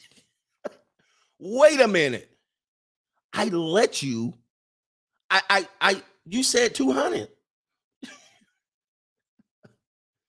There's some bums out here, man. There's some real ass bums. Because your bank is all effed up and your account is all overdrawn. Now I got I I I went out of the kindness of my heart, gave it to your ass, didn't ask for no duck sick or nothing. And then you text me back, talk about you need five extra dollars because the bank fee, bruh. I'm done with people because this is how people live. And then they come into your life and they are pure succubuses or succubies. Pure succubies. And they do, they they make just enough, just enough, and they run into these problems. This is why I tell you, you can live in a situation where you're like, well, I, I don't want to live in Cali, I, so I can pay less rent. But you're always going to need more. Trust me, you're always going to need more. Always. Never get comfortable. Not in America. Ne- not in America. I'm letting you brothers know. Do not get comfortable. it's like God dang. I swear, people. I don't. People are. People are. Um. People are pieces of. Sh- That's what I'm gonna tell you right now. All right, Drake 69. I just started the Dave Ramsey program for getting out of debt. I make over 100K and broke due to debt. This just can't continue. Congratulations. See, here's another guy right here 100K, and it's not enough because of debt, right? We all get into debt. I've been into debt. All right. I didn't get into big consumer debt. I had little consumer debt, very little. Most of my debt was related to um legal expenses, right? Legal legalities, divorce, uh, that was on, that was like the biggest mistake of my life. All right, that cost me significantly. It set me back 10 years financially. But there's a lot of people who make good money and it's still not enough. So there's going to be times where you have an emergency. You're going to have an emergency. Trust me, you're going to have a financial emergency. Uh, you know, you never know what it is. How you going to pay lawyer and you make 3k a month and you have an emergency? How, how's that going to work out? Do you guys know what lawyers make? Well, I'll just stay out of legal trouble. You can't, you can't, um, you can't bank on that. You can't bank on being healthy. But if you go unhealthy, now what? Savings is not a dude, your lawyers will run through your savings. You know what lawyers do? I'm giving y'all real game here. So I, I want you guys to not feel that I'm attacking you. I'm giving you real game from real experiences. This is what lawyers do. No matter what trouble you're in, they're going to ask you for financial declaration of, uh, of, of income and statement. They're going to ask you for this. Why are they asking you for this? Not to see what you have or to put, not to protect you. They're going to see what they can liquidate from your ass because you're in a pickle. And they're going to say, whatever you have, that's what you're going to pay. You understand what I'm saying? That's how lawyers work. They're not just curious, they're learning what they're going to get from your ass. So, whatever you have in your savings, whatever you have in your retirement, whatever problem that you are in right now, that's what they're going to take from you. They're not just going to take 10%. They're not going to just take 30%. They're going to take it all, bro. they're like, what is it going to cost to get me out of the situation? How much do you have? That's the answer. How much do you have? And that's what they're going to take. They're going to take it all. All right. So when you see OJ and them get off, and you see all these people get off from deleting other people, they had to give up all their money for that. They were left with zero after that. But if they got off the crime, then they were they're not in prison at least. People have to learn what's out here, the traps that are out here. Uh, bad health is a trap. Lawyers, they're traps. Getting in anything legal squabbles and consequences. What if you get sued? What if you get sued? You make 3K a month, you somewhere down the line, you turn 35, uh, you buy a house, your neighbor sues you. You cut down their favorite apple tree. Okay. You cut down their favorite apple tree on accident or on purpose, and they sue you. Uh, I'm gonna tell you, your income ain't gonna be enough. They are barely you're barely going to get liquidated. You're going to hire an attorney. Hey man, my neighbor's suing me right now. Uh, how much do you cost? He gonna say eight hundred dollars an hour. Now take that from your three k a month, and let me know how fast you're gonna be broke. And put that out in your seventy five thousand worth of savings. You're gonna be broke on a lawsuit. People settle lawsuits just so they don't go broke not because they're right or wrong, just so they don't go broke. This is how people understand what lawsuits are. I'm just giving you game right now. If you get sued, it don't matter if you're right or wrong, it's how much money you have in the lawsuit. Okay? People understand. So you guys got to be adults. At some point it's going to catch up to you. Okay?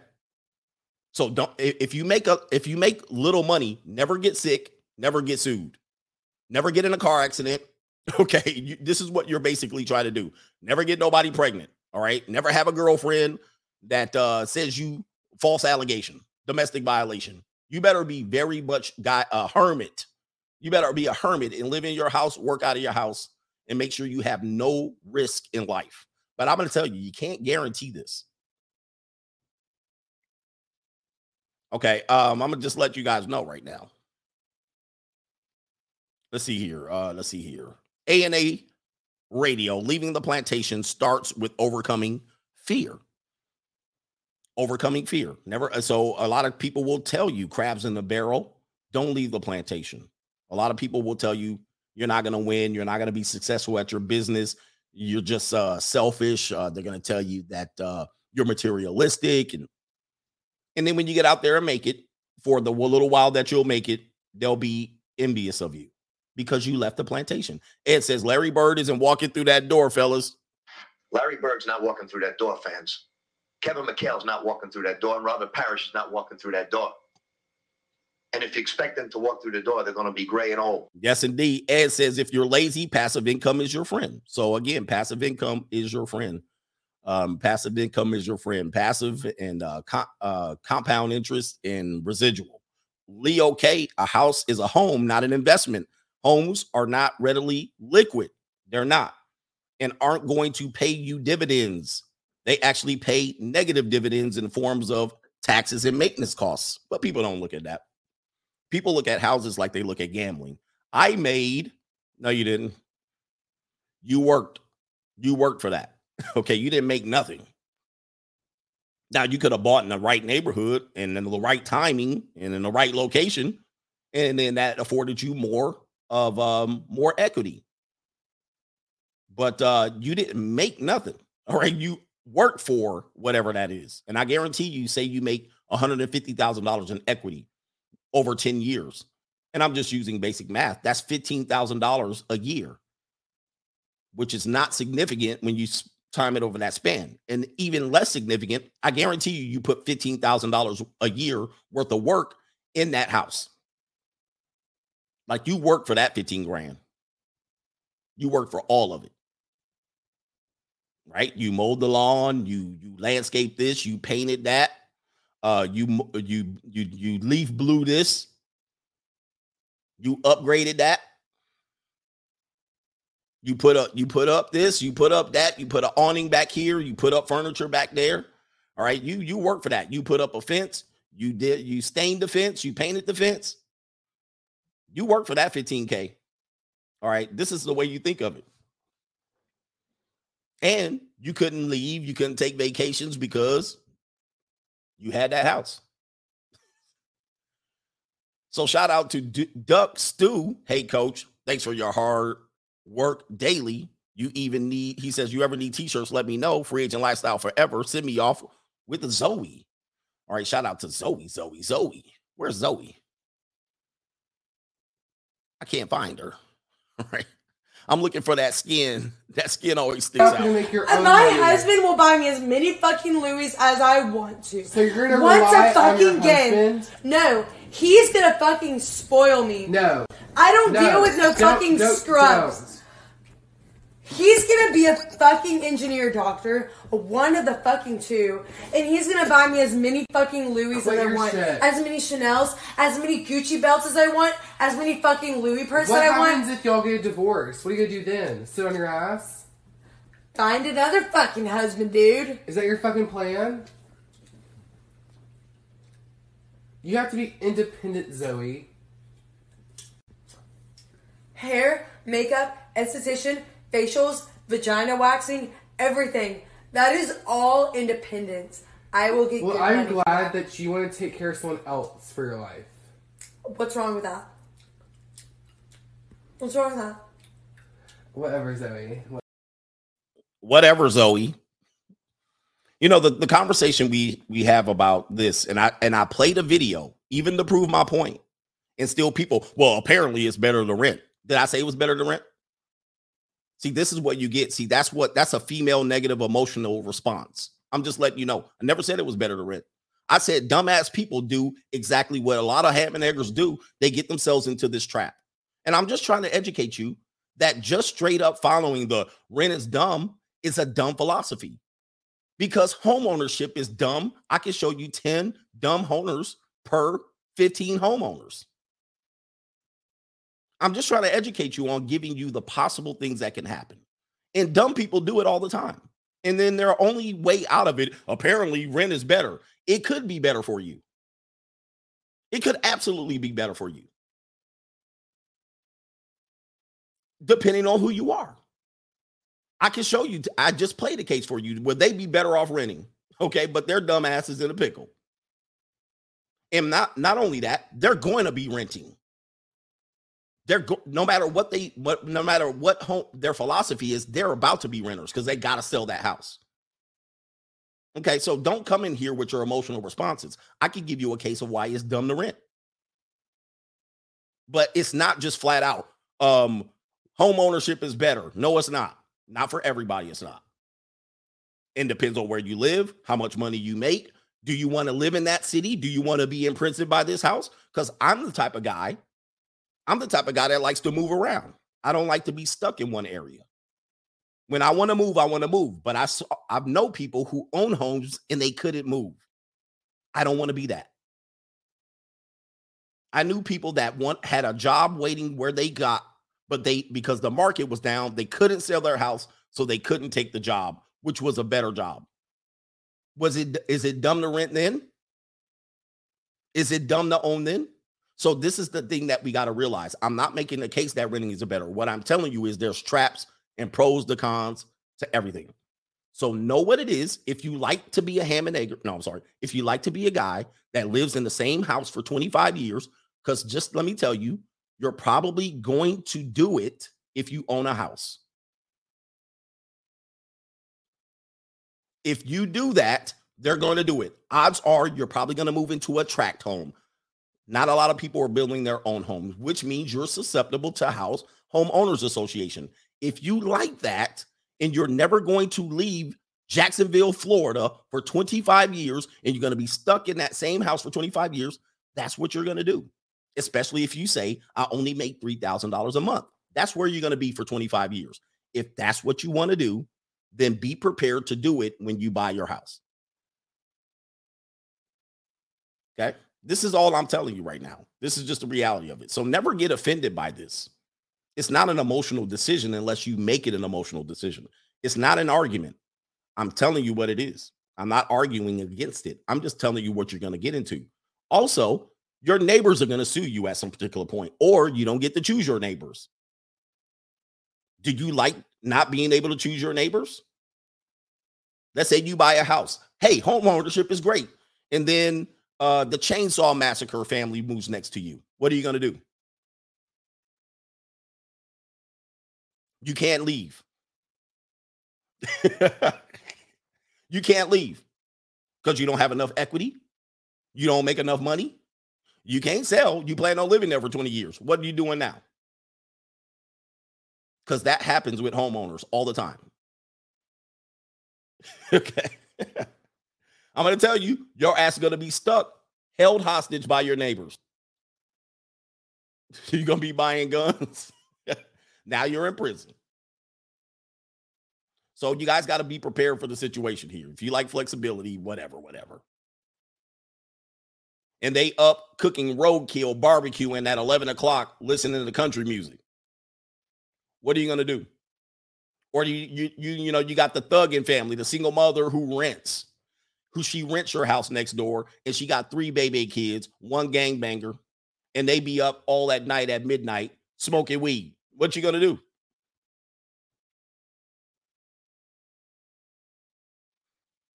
It's gonna be it's gonna be a fight. I'm gonna tell you that right now. And you'll be in court. The police will be there constantly. You won't get any peace, no sleep. Or you'll have to go over there and smoke weed with them. it's gonna be a mess, but it happens. Shout out to Jacksonville, Florida. Where we at here? Uh, let's see here. Shout out to Ed says your why is the easiest way to hold yourself accountable. That's true. He says doesn't have to be something profound, just meaningful enough to keep you honest. I'm done. You out of here. Thank you, sir. Yes, you have to have a why, big time.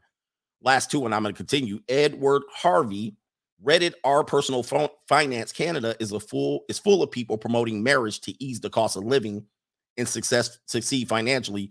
I need to either pay you or Aaron Clarey to create a masterclass debunking this myth. Shout out to the coach gang. And so, as much as I, you know, you guys hate me talking about home ownership, it's kind of the same angle as I take for marriage. Sure, marriage can work. Sure, home ownership can work. However, they're both a trap.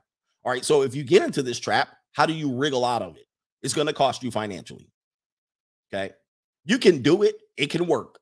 Some people do it and it works. Same thing as the other argument that I was making. Some people do it and it works extremely well, but some people do it for the wrong reason or they do it to help themselves financially, and it's a trap.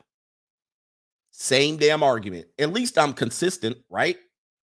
At least I'm consistent. I'm a little bit of a cautious guy when it comes to stuff like this. I don't want to be cornered. Marriage and mortgage are just about the same. They're, they're just about the same. It's the same outlook. Yet people get divorced all the time. Yet people lose their house all the time. Yet people are underwater in their house all the time. Same with marriages. People get in marriages is good for five years and then it's hell for 20 years. You see what I mean? It's the same argument. So, you know, uh, here we go. Mike D, last one. Uh, blue chip mindset is a gem. When your financials are right, you end up in a position to help those you feel deserve it. I paid off the remaining 3K balance on my new, newly retired dad's car note, my retirement gift to him, and thanks for raising me. So you put yourself in a position to be able to give him something that was a tremendous gift. That's because you did over and above what most people do here in America. Somebody says, I thought about like that, coach. Yeah. It's about the same thing. So, um, guys, I'm just telling you, prepare for pre- prepare yourself a little bit better. I know doing enough, and I can make just this much and do ease off. It, it's it's gonna be a situation that that sets you up. All right, it sets you up down the line. So we have a little bit more if you guys want to stick around. Okay, I have a little bit more. I had another point. Oh, this is what I wanted to share with you here. So what I wanted to share with you. Oh, a time management. That's what I wanted to share with you. Um, the uh the, the idea a lot of people are nine to fivers because you've been trained and conditioned that nine to five is the way of the world, right? But that's changing even today. That's changing even today because a lot of nine to fivers are working more than nine to five. Uh, let's say you take a salary job. Salary jobs are not nine to five. Salary jobs are they pay you to get access to you no matter what, right? So say if you travel for work, you're not a nine to fiver, all right? But they're paying you. This is what happens where your hourly wages income goes down. So whatever you're worth per hour, when you take a salary, you're no longer worth that per hour. You're simply going to be worth whatever the salary is. So if you if you travel for work, if you're answering emails at night from your boss, but they pay you a salary, you basically are on the clock. So if you say you make $25 an hour, but you're on all access or you're working, you're worth less than that. Um, with the salary and your income is limited. You severely uh, limit your income. You can't rise. They can actually pay you more if they choose to, but uh, many people get stuck in the salary job and they overwork themselves with no potential to earn more, no bonuses, no anything else. They don't get anything more for working better. You get a pat on the head. Oh, thank you for that great project and presentation. Do I get anything out of it? The company does. The company gets to make a sale and they get to convert something because you produce something. But when you change your mindset and become a producer, then whatever you work actually is worth more. So your hourly wage is worth more. So I work um it could be 20 hours a day. But I get paid to produce. So it's worth whatever I'm able to recoup in production costs, right? So people pay me to produce. I work however many hours, I keep producing, then I keep getting paid, right? That's basically how a producer works. They don't have a set hours. They actually just keep working, keep producing. All you have to guard against is burnout. As long as you don't burn out, you can keep going. But at some point, you're going to burn out as well. So you got to guard against that. But time management is what people don't have. So what, what, what a normal person will do is they'll clock in, clock out. They'll clock in, clock out. And then when they're clocked out, they're done. No more work, no more producing, no more nothing. They basically just then piss away their time entertaining themselves. All right. So if you depend on entertainment, if you depend on entertainment, then you'll spend the rest of the evening entertaining yourself, drinking, smoking, watching Netflix, playing video, whatever it is that you do to entertain yourself, talking to people, fornicating, right? Whatever it is, watching TV, downloading stuff, YouTube, whatever it is, you start then becoming a consumer. You went from producer to consumer. Now you want to measure how much consuming you're doing versus producing. Yeah, prime. Um, so here's what what I'm gonna uh, pull up here is uh this time management sheet that I talked about in my course Conquer. Um, this is something that I've been doing called time blocking. Now I work a non-traditional schedule. so uh, sometimes I work on the hour on the hour and I can charge by the hour. All right. So that's basically how I do it. I see my I see my life in hours. Right. What does this hour include? Is this a workable hour? This is a non-workable hour. This is an hour I want to keep open, so, so forth and so on. So I'm on a time clock like this. So this is not actually me, but it's this is an old one. I don't even remember for what I did here. So I basically block time when I want to have time to trick off, fornicate, whatever the hell I want to do. Um, piss it off, piss it away, take a nap, whatever it is. And I basically use this sheet to realize when I'm open. This is an old old sheet because I could see I was doing some fitness training by then. Um, what times are open to book? What times are closed to book? I'm not available. Why am I not available? For whatever reason, I don't want to be available. Running errands, jacking off. I don't know. doing something efficient, taking a nap, eating breakfast. All right. And so I would book these, I would block these times to realize when I was available, when I was not. You can see I put it here. This is when I'm free. These are when I'm free. White is when I'm free. This is my free time. As you can see, not a lot of free time. All right. I'm not available, but I'm doing something else. This is when I tell people I don't have time. Well, you're not doing anything between these hours, but that doesn't mean that's time available to bullshit. This is time that I'm making to do other stuff that life requires, but I'm not going to be working during these times. So that's what you guys got to look at your time. How much is your time worth? Can you do something else? Okay, I work from nine to five. I have these times open here. What am I going to do? Work out, go to the gym. But what people do is they clock out and they do nothing and they let other people dictate their time. Oh, spend some time with me and then you spend two o'clock, three o'clock, four o'clock, five o'clock, six o'clock, seven o'clock, eight o'clock, nine o'clock, 10 o'clock, 11 o'clock, rehashing the same bullshit that you could have been, that you said the previous night when you were free. And then you do it again on Tuesday. Then you do it again on Wednesday. Then you do it again on Thursday. Oh, hell no. I'm telling you, you're eating yourself alive. And then you do this shit, and then you wake up again, six o'clock, and then you barely work, you do just over broke, and then you come back and waste more time. So I have this time blocking system down. It's in my head. I don't use this anymore, but I used to use this to guide me. And when I got done with one job, I would actually try to find time to do another job or another type of production. This is before I was even doing YouTube. All right. But what I would do is if you guys look at this chart, this was my personal training hours. I would work 5 a.m. to about 10:30. Everybody knows in personal training, the weakest hours, the slowest hours were between 11:30 and 2. And then I would go back to personal training 3:30, maybe 4:30, all the way to 7. However, when I started doing YouTube, I would go 5 a.m. to 10:30 or 11:30 a.m and then I would come record videos for YouTube and I would go back to training and then I would come back and do whatever finalized things I did for YouTube. So that that was me doing two jobs. I started then doing two jobs and I did this all the time. I did this all yeah, the split shifts are the worst. It was horrible. And it was horrible to get geared back up.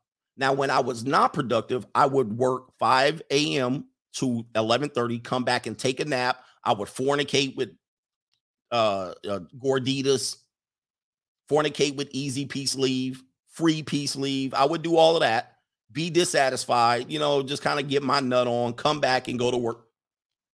And then I said, what if I eliminated that? How how much would my life change? And it literally changed my life by going, what if I did YouTube? And I wasn't making a lot of money when I was doing the YouTube back then because I had this money.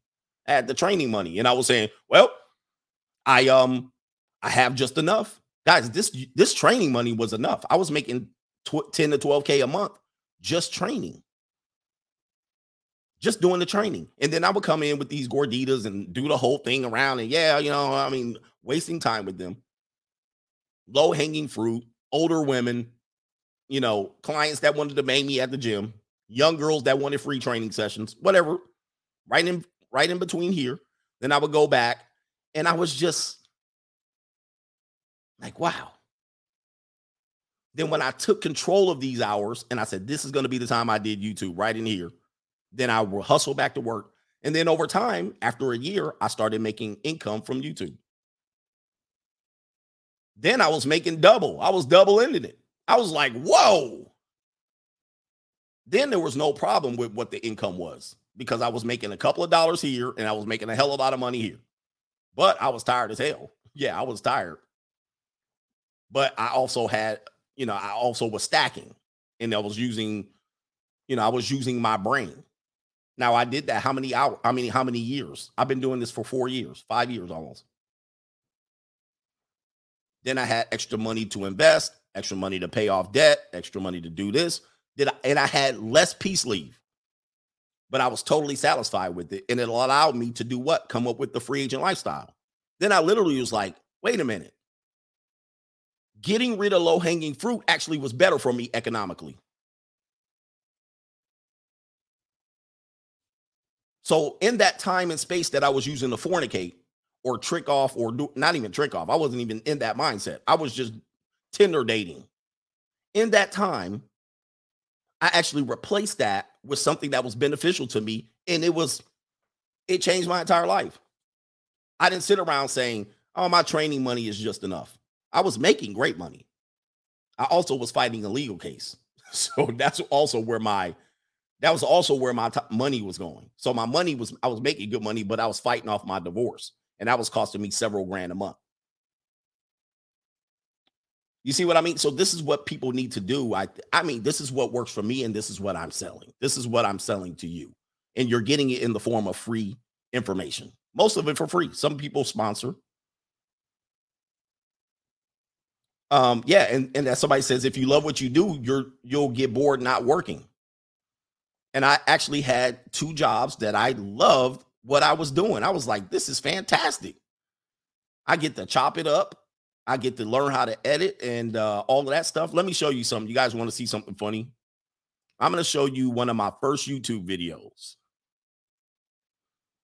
All right, so for people that know, this is one of my first YouTube videos. Shout out to Cam P on the Cash App. He says, "Facts, Coach." For uh, I got you, man. For we're gonna call you uh Cam Money two five seven three. Uh, check this out. October 2011. Can you guys see this?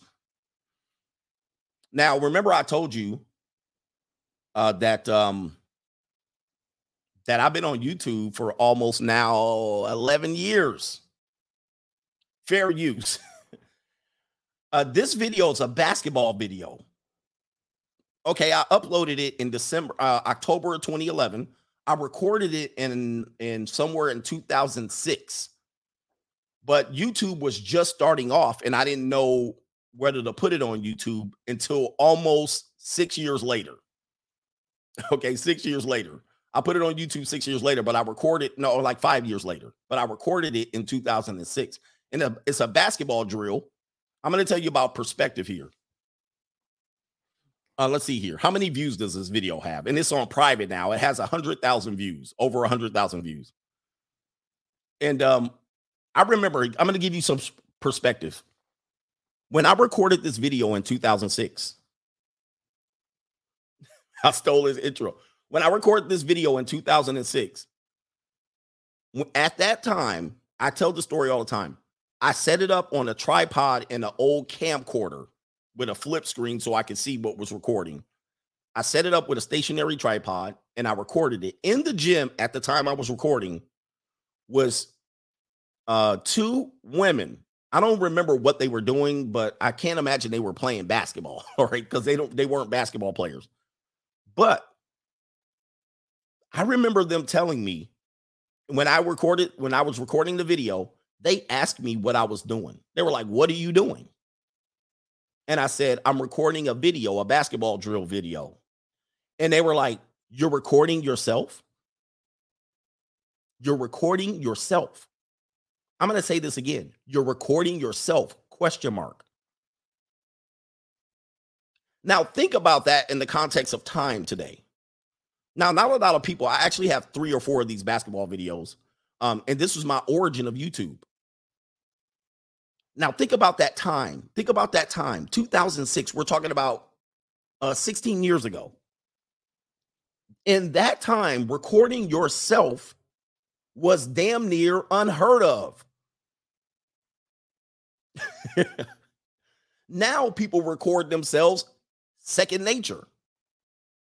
But recording yourself back then was crazy. But I was willing to do it. Right? I was willing to do it. But she was like, You're recording yourself? Think of how crazy that is. So, anyway, uh, check out this video and the music. Fair use, by the way. Somebody said, "Oh, uh, women always dream stealing." Exactly. They didn't have the foresight. You know, I always tell you I'm from the future. They didn't have the foresight to understand that this was going to be something that's going to be a thing. Recording yourself.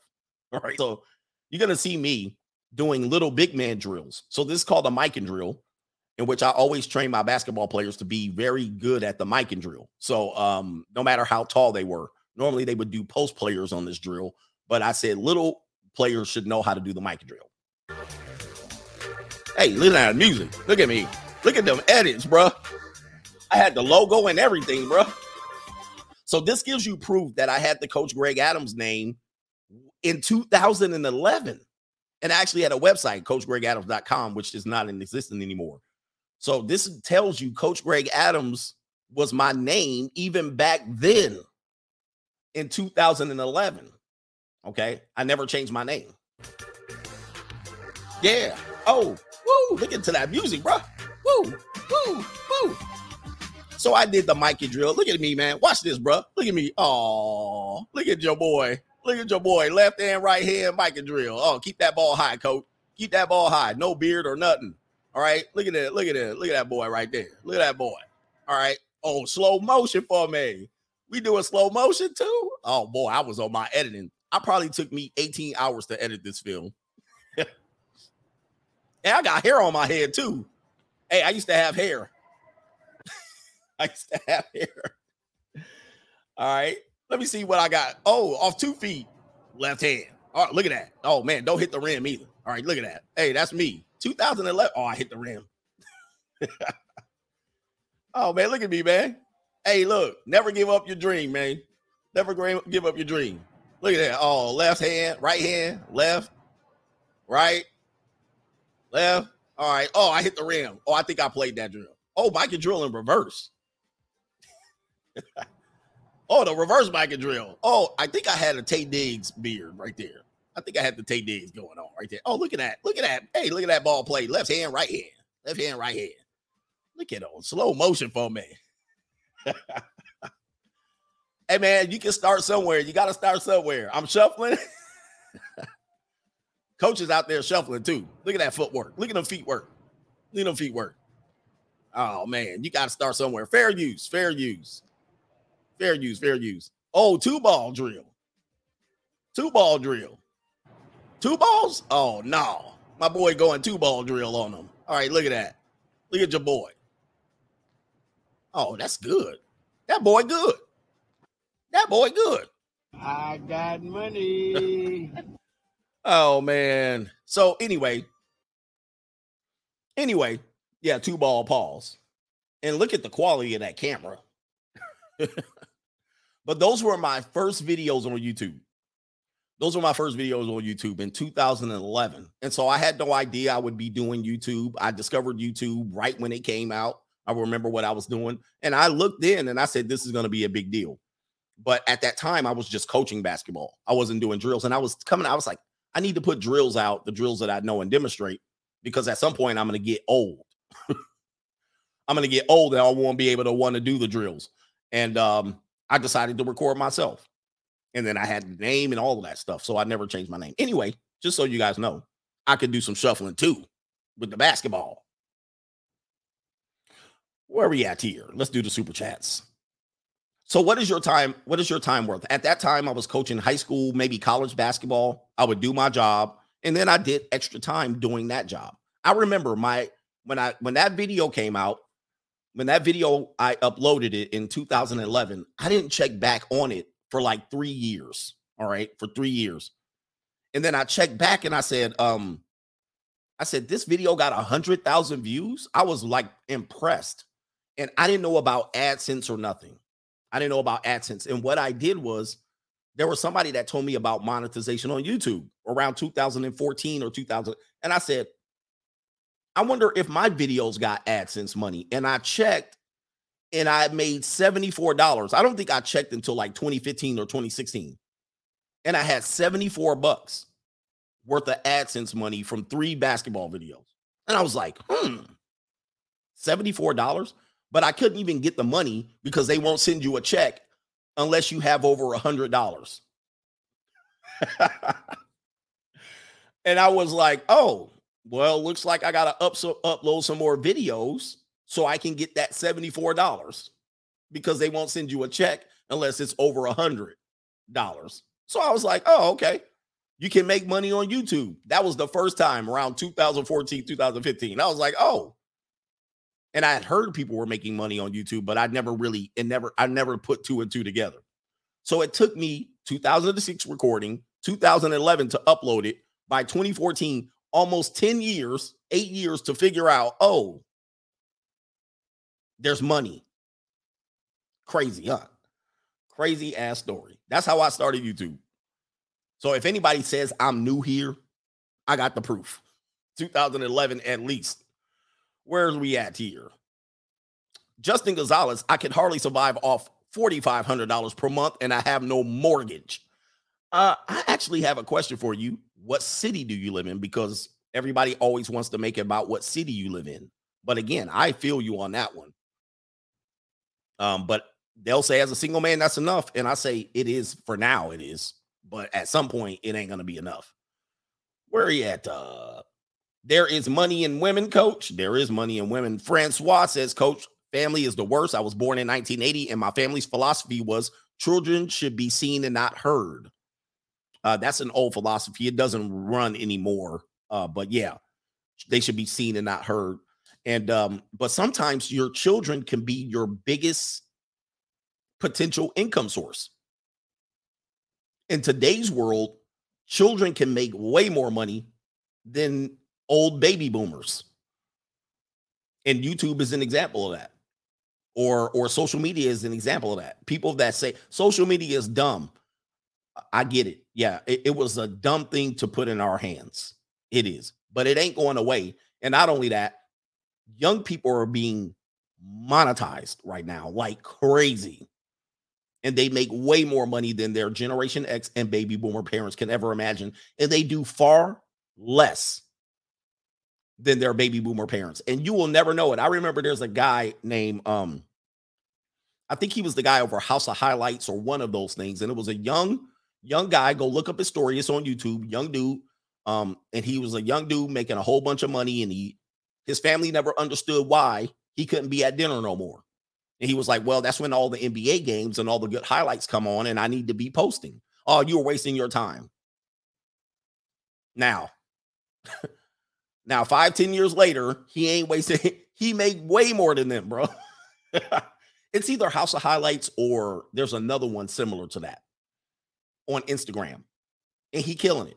So this is the idea. And so young women have, you know, TikTok and um OnlyFans. These women are securing $30,000 a month easily. And they do very little for this. Now, do you have to give up the idea of working nine to five? Yes, you do. Because nine to five is a new concept anyway. It's pretty much a training concept to get you hooked on industrial revolutionized work. Nine to five was never a concept uh, before what you would call labor laws. Labor laws introduced nine to five work. But if you worked agriculturally, there's no such thing as nine to five you you actually stopped working. You worked when the sun went up and then you stopped working when the sun went down. This is what the introduction of daylight savings time was because during the winter when there was not much agricultural work you can set the clock back.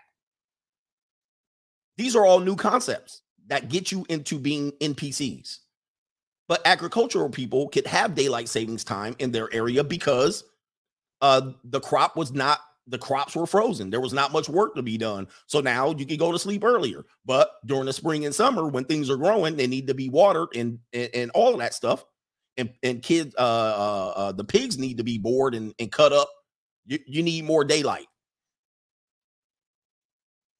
You know what I mean? It's an idea that you guys don't understand. Nine to five is a concept that was only used for a certain amount of time, and it was based around labor laws and corporations. Most people work their ass off nonstop non freaking stop. There was no such thing as nine to five, right? So, um, but you know, some people nine to five is enough. More power. More power to you. Uh, Eric Powell, the U.S. spends $1 trillion per year on 80 plus programs specifically for women, but they're strong and independent. So I could focus on my career. Make it make sense. Yeah, man it's a it's a weird thing. Uh, they have a safety net. Just understand that whatever idea a woman can come up with, it, it often is going to include in a safety net that you don't have. So you can't follow their path. If you were raised by a single mother, her idea of making it in this world is not going to be your idea of making it in this world. You're, it's not going to work for you. It's not going to work for you. So when they see you out here grinding and hustling and you're a young man and they're like, "Why you working so hard, son?" Just understand she don't have to work that hard to make it. she never has to. All of a sudden, there's a hiring quota. She's going to get a job. She's going to get interviews. She's going to get pushed to the front of the line. And then after that, the fallout, if it doesn't work, she can sue the hell out of them. Sexual abuse, uh, uh, racial discrimination. She want to wear her hair in sister locks. She can sue the hell out of them. She can go to the government. She can, she can get a sugar daddy. She can get married. She can get. You don't have that safety net. You have no bailouts coming your way. A man supporting men, coach, I'm thinking about renting out Airbnbs long term instead of signing a lease uh, and being tied to an apartment. Uh, interesting. It's if it works for you, it works for you. So I'm not saying that there's pros and cons to it. Just understand what the pros and cons are. If it makes you more mobile and you're it works for you, it works for you. Uh I can't know what to call you. Q5 reacts. Congratulations. He said he says he just hit 40k subs. Hey man, any advice for me to get out of the mental block stopping me from focusing on my career? Um man, my I mean, look, tomorrow's not promised. Tomorrow's not promised. Your health is not promised. Uh nothing's promised here. Our safety and security is not promised this is all I'm going to tell you. Your mental block right now is um you know, you don't know whether to double down or go all in or whether you should be happy at 40k and having a regular job. My my advice is always do more. You don't know what tomorrow brings. You don't. But congratulations on your thing, man. I- You don't know what tomorrow brings. You could be, you know what I mean? Like um anything could happen that could stop you from doing what you were doing. Now, you want to have something in the bank. You want to have something banked. If you're young, just do some shit. You know what I mean? Go all in. all you're going to invest is time, but at the end, that time pro- that time that you invest can produce something. But if you just stay stagnant and say, "Well, this is enough. This is enough." Well, then what if? What if you get what what if you can't work tomorrow? You you got the See, when you're self-employed, when I was a fitness trainer, okay, doing fitness training, and I did that for almost a good 10 years, I could not get sick. You guys got to understand being self-employed, what that means. You cannot get sick. Like I was not gonna get sick. Like I trained myself, don't get sick. You know what I mean? I wasn't a fear. It was like I can't be sick. I remember one time I had the flu. I showed up to my clients. and my clients were like, man, go home. You know why I did it? Because I needed to show up, because I needed that money. I could not take that day off. I don't care how much money I had in the bank. I couldn't take the day off. I showed up and it was like, oh man, you don't look too good. Why don't you go home? This was before the Rona, by the way. Now you can't do no shit like that. But I showed up. All right, I'm here to train you. Tired. But you're self-employed. You don't have no safety net. You don't get paid sick days. You don't get time off. You don't get vacations. This is the risk you take, but the risk, the, the results are the, the good things about it is you can make more money being self-employed. All you gotta do is show up. But I can't be sick. Now, doing this, doing YouTube, I can't be sick. Like if I'm going to be like, I'm committed to being here every morning, guess what? I can't be sick. The minute I show up on here, oh, try to do a show. Now what happens? Now multiply that two or three days. Now multiply that times killing your momentum. So here's the deal do it while you're healthy, go all in. I can't sleep in. I can't. What wakes me up? Uh, being productive. That what wakes me up. Not money, not anything like that. I think the results of what I do is income. But I wake up to go, I got to be healthy. And while I'm healthy, I'm going to produce. So do it now. What's the mental? What's stopping you? You can always, you know, you can always um it, look, let me tell you something about YouTube. If you ever kill your momentum, you're shooting yourself in the foot. You ever see those YouTubers? They they they go, um, oh, I'm gonna take a break. I need to, you know, I got burned out. I need to recuperate, and They stop. They stop for six months. And then they come back in. Hey, everybody, I'm back. Guess what happens?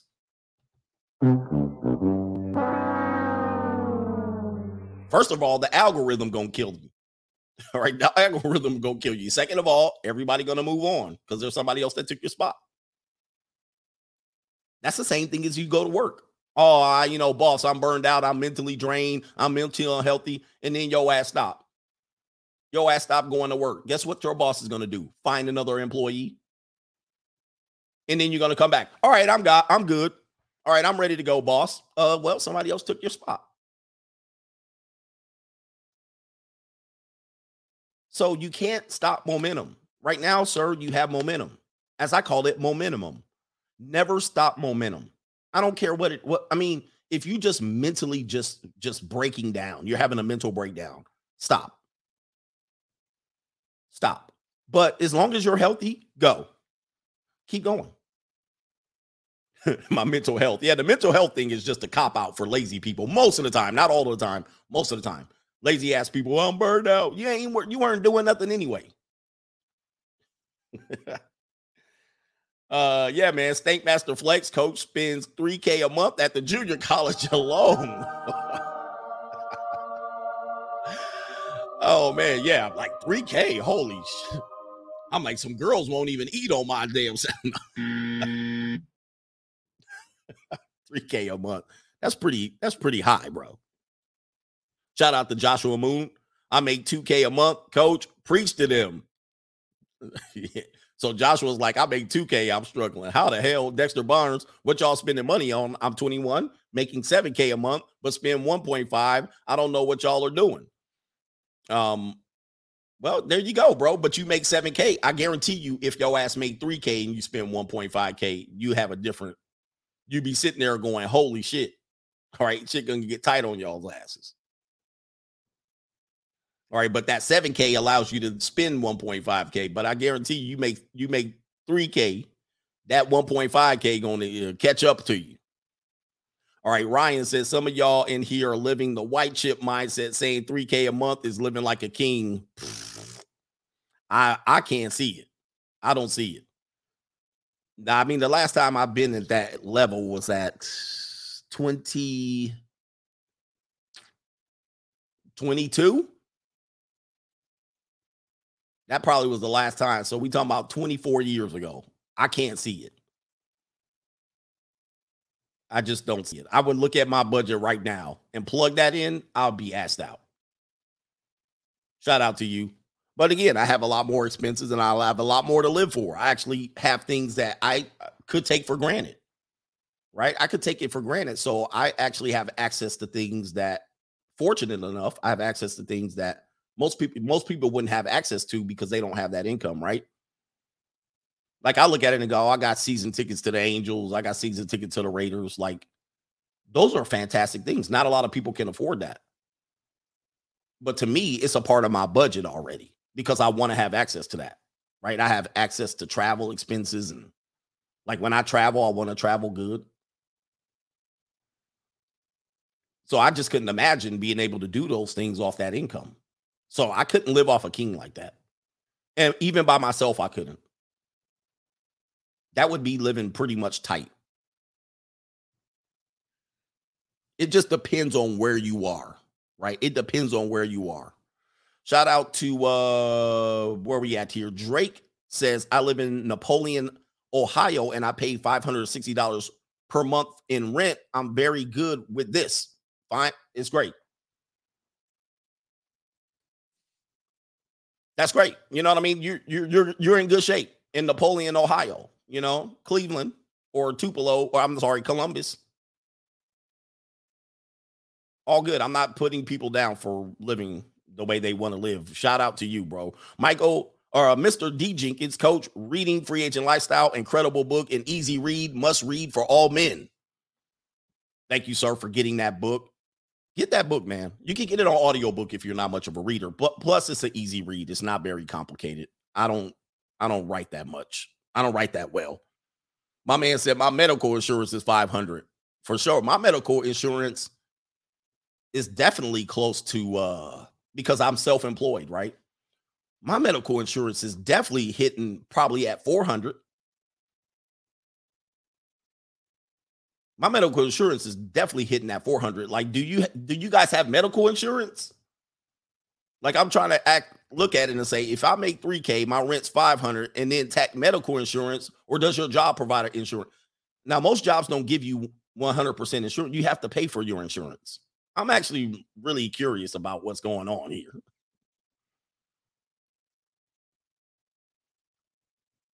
I can't do Medicare too, man. I, I, I, yeah. To me, that's a government. Now you at now you at the government's hospital and all that. Oh, the state insurance is for is free.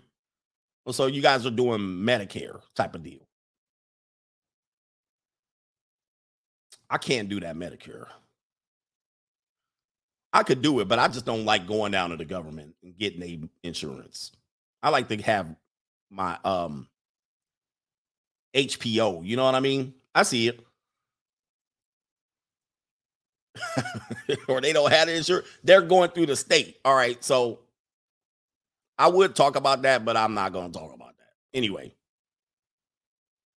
Uh, Mr. Jenkins, I got you, man. Uh, Roberto Moreno says, saying hi to Sean. Shout out to Sean. And he also says, Coach is right. When my father was sick, he saw how much uh, his illness was affecting his sons. So eventually, eventually he surrendered to his condition to save us. Yeah, PPO only. Um, so what do you see? This is what I'm talking about, right? So at some point, you're gonna get sick, you're gonna get old and feeble, and then you become a burden on your family. Uh, if you have any pride, yeah, you're gonna be like, I'll just die. Man, that's sad, but I I I know I know the feeling. I know the feeling. Somebody says y'all own Kamala Care. I mean, I'm just telling y'all. Yeah, somebody says Medicare equals substandard medical care. Uh, that's what I was gonna get into that, but I'm not trying to diss everybody. If you want state funded health insurance, you get what you pay for. When you get sick, sick, you're gonna wish you had more than medical care.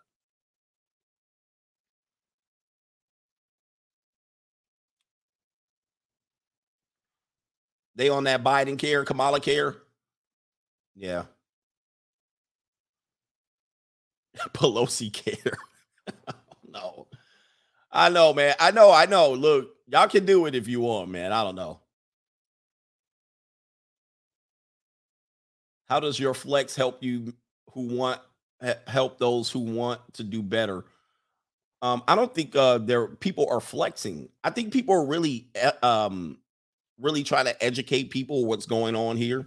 Uh, do you guys see my my my disclaimer? My disclaimers here. You know, I've always been a classist per se, but I'm gonna just say to people who may not know. You may not know. At some point, you might not have been exposed to an, an alternative Say, for instance, you've always been on an HMO and you never knew what PPO life was like. He said they don't read. And till you need a PPO or till you get in a situation where you can select your doctor or you can select the doctor near you and not have to drive 40 miles to a low budget doctor who got there, you got to wait in a waiting room for eight hours. You know what I mean? You get an emergency, you can't never get a reach of your primary care physician, and you always got to go to some place and they got people laid out, splayed out in the hotel room they shot. You got somebody that got COVID 91. It's it's gonna be a different life when you get exposed to that. Okay. So what we're trying to educate some guys to is they're saying, hey, I can live off less, but I'll just use government insurance, or I'll just use, you know, section eight and then I start going, oh, I see what, what's happening here. You haven't been exposed to a better option. Now, I'm going to just let you guys know when you get exposed to a, he says, uh, when you get exposed to a better option, you can't go backwards.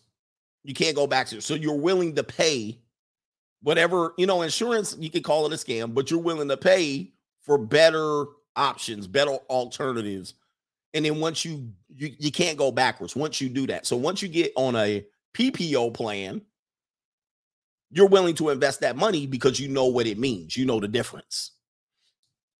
And unfortunately, in America, healthcare is one of those things that you need because without it, you're you're gonna be asked out. I mean, it's a scam. You put the money in, most of the time you don't get the money back. But um, it's just a situation of just being exposed to different, and then that could make people elitist because then you will hear somebody say, Well, I can't fly anything but first class. Now, I don't understand that. I can fly coach. However, when you've flown first class, it's hard to go back to coach. And then you sound like an elitist, and then you sound like you you sound like guys go, um, you sound like we're talking stuff about everybody that has flown in coach and will only be fine getting a Southwest want to get away ticket where you'll always get a C boarding pass and you'll never get any better than that. You'll always never get to choose your seat. You, will never get to. So this is what happens to people when they're exposed to more. They know that there's more in life to get. They say there's more in life. Wow, there's more. I can get this thing's better. And um, then you can sound elitist and then you can make people feel bad, right? You can be like, oh man, you HMO, coach flying. Well, what I want to tell people is it's not that we're trying to, or not that people are trying to make you feel bad.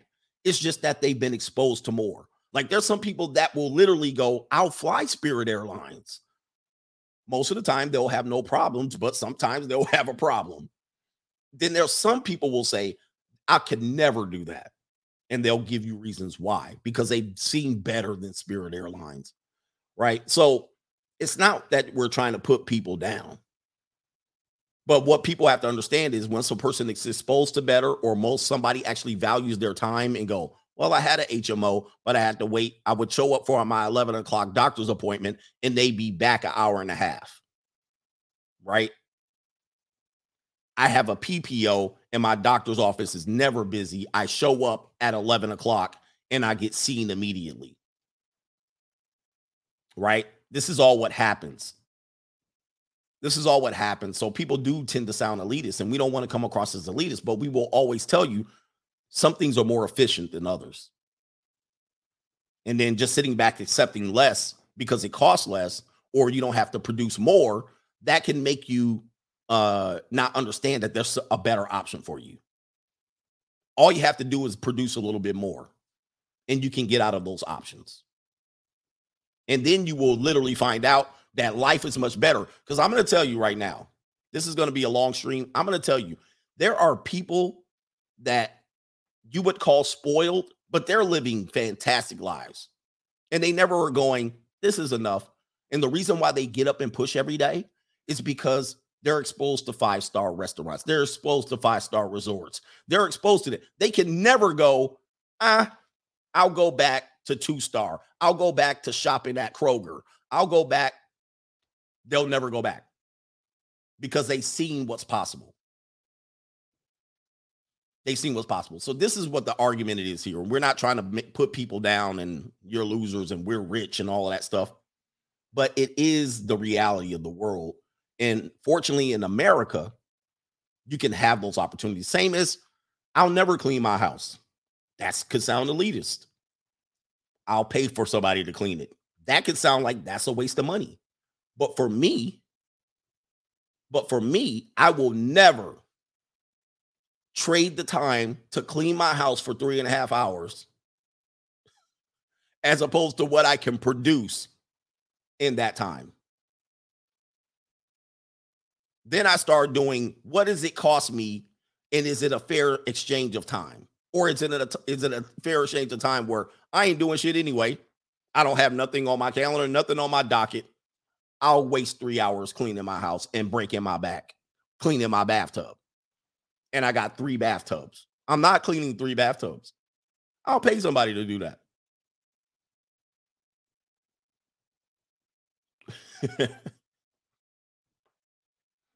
Let me know. Anyway, this is what it is. You know, a lot of people have different lives or different expectations out of life.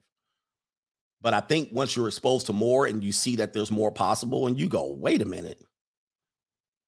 This is what happens to women, by the way Women, by the way, will do this. Once they've dated a certain style of man, they can't go back. Chris Rock said that. If they dated a guy with a car when they were young, they're not dating a guy without a car. They've already show they've already know what's possible and they can't go back. If they dated a guy that was six foot four and they're five foot three, odds are she's used to that height dynamic. Is probably she can't date a five foot eight guy. She's gonna feel weird. It's gonna feel awkward. She's gonna say things like, I can pick you up. She can never pick up her six foot four ex boyfriend. Now, is she gonna ever get a six foot four guy again? Probably not. But she's used to that. And that's what dynamic she sees herself in. Everything else is going backwards. If she dated a guy with their own house and you live in an apartment with roommates, it's going to be problematic for her. She cannot go back. It's going to be, she's going to feel weird. she's going to feel weird. Yeah, it's called hypergamy, but yeah. So, same as other people in life, we have hypergamy ourselves. We can't go back. Same as homeowners. Homeowners tend to look at rental and the benefits that they're getting from home ownership, they look at renting like an absolute joke. They're like, absolutely not. I like to be able to knock down this wall if I wanted to. I like to not be able to ask my uh, landlord for X, Y, and Z. I want to be able to do it what I want to do it and not get clearance. Um, I'm just reading some things here. Where we at? Dr. Thunder. He says, I don't have FU money, but I do have FU tenure. Still need more money though, working on that. So yeah, my this is my professor here. So when you have tenure, there's nothing that they can do, almost nothing. You're gonna have to commit a crime essentially to get booted from your job. So he has comfort from his job. All right, but he may not have the money he wants. So I'm he has to make time to earn his passive income. Sorry, I'm so behind. All right, Block Cyphers has been traveling international. Oh, wait, intentionally. Been traveling intentionally, working and investing. Fellas, there is a whole world out there. Go see it. Go see it. And once you see it, you can't unsee it. So it's it's kind of it's kind of odd that uh like people will say, I'll just stay here in Tupelo. And you can. And I won't, I won't I won't make fun of you for the most part. And then you'll say, I'll just stay here in Tupelo and make $2,000. Well, you can do that, but you're going to miss out on the world. And you're going to, oh boy, you'll be kicking yourself in the ass. I mean, I've traveled internationally. I my first trip internationally when I was I was 25, 26. And it changed my life. I was like, damn, I could be on the other side of the planet. I think I was also um I had almost been to almost every state by that time. And I was like, dang, wow, there's a whole world out here. And I want to experience it. What it's going to take for me to experience it. Budget wise, 3K a month ain't going to cut it. All right. That ain't going to cut it. I'm going to be driving my ass off. All right. I, I know that. So if I want to experience that, I'm going to have to try to find more um, in order to do it. The army can allow you to travel too. Shout out to Avery Vans. I have an idea for your vlog channel. Check your email. All right. Shout out to Avery. He is our timestamp gang. All right. Shout out to him. Simon Small. Funds for today's lessons with much thanks. Thank you, sir. All right. This is not just about amassing wealth. We teach you that wealth gives you freedom, it buys you opportunities, it provides you an opportunity to do more. So, this is the message today. It's not just about money or being greedy. Well, Billy Kid, this is very true, especially in the West Indian households. We are reserved to take care of our parents till they die. They'll live to 100. So think about that. Nah, man, that couldn't be me. They're going to have to find somewhere to live. And what I would do is I would actually have no problem paying for where they live or at least contributing to that. But you guys understand the dynamic of that type of plantation culture. If you're taking care of parents in their uh, lean years, from 80 to 100 and they can live to that age sitting around doing absolutely nothing what is your age at that time your age is probably uh 45 or 50 50 or 60 those are your prime earning years you're healthy as hell You're productive. You got still a little bit of testosterone left. But what you do is you back off to come check on your parents like it's a dog. They can't do nothing. Let me help my nana up. No, man, bruh. Now you mm. ain't even killing it. This is when you about to just start hitting home runs in life. You just starting. Not only are you just starting being productive, you also have enough ability to go experience life. But no, you can't leave because your 85 year old nana is living at the crib. Nah, that is to me plantation mentality. That's not freedom, bro. For real, that's not freedom. So uh, this was a good thing back when you could, when you had to travel by horse and buggy everywhere, and everything traveling wasn't convenient, and living a lifestyle wasn't convenient. Now we have conveniences to do so. So sorry, old folks, y'all better save for retirement so you can afford to pay for your care. And if you did not do so, maybe I can break you off a little bit. But I ain't about to stop my damn life for you because I don't want people to stop their lives for me. I want people to live their lives. We have so much opportunity out here. But yeah, the families are rooted. So you ain't going nowhere. Just sit around with me sharing old stories. Nah, not me, man. Amari, multifamily homes are a great investment when renting out to others, but ham and eggers don't realize living in your house yourself makes it a liability. Technically, it makes it a liability, although people will argue. There's no question that that's what it is. You work for that house, that's your boss. Because let's say if you don't have a check coming in, guess what happens? You're going to get kicked the hell up out of that house real fast. And that means you're going to get fired from your house. your your house is your boss. And there's no there's no ifs, ands, and buts about it. If your house starts creaking and that water heater goes out, guess what you're gonna have to do? Pony up. If your roof caves in, guess what your ass is gonna do? And it will. Roofs only last 15, 20, 30 years.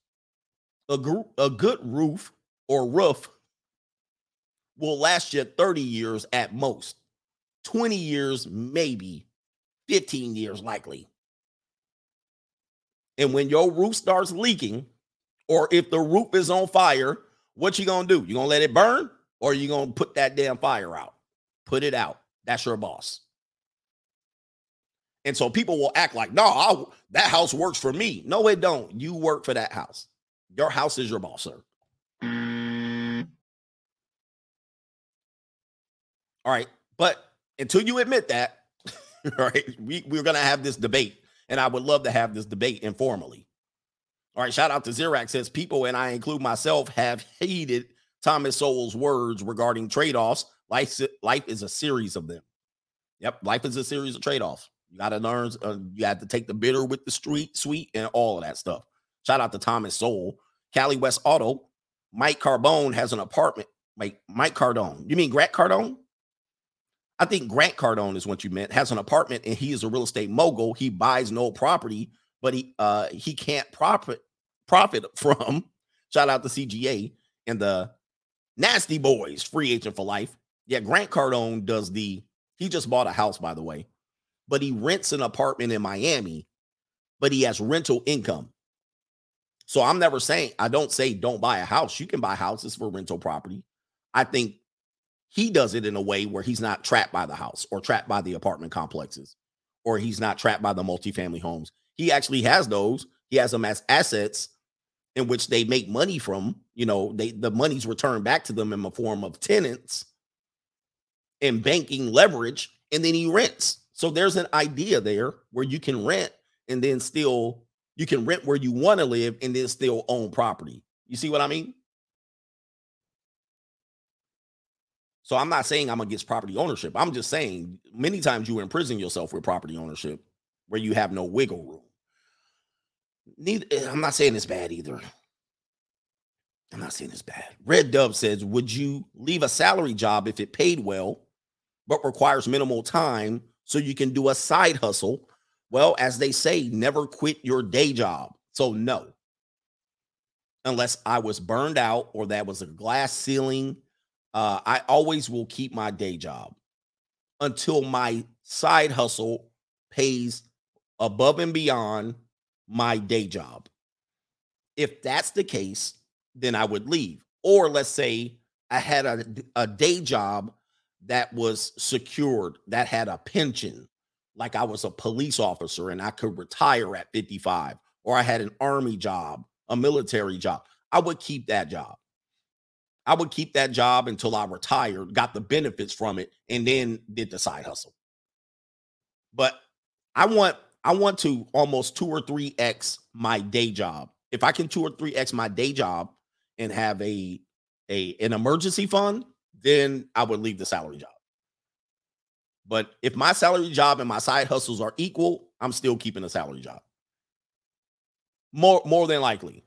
If it but if I if it comes to a situation where let's say for instance um I had a salary job that worked 9 to 5, but my side hustle I had to I had to be available at 2 p.m. Then I have to make a decision.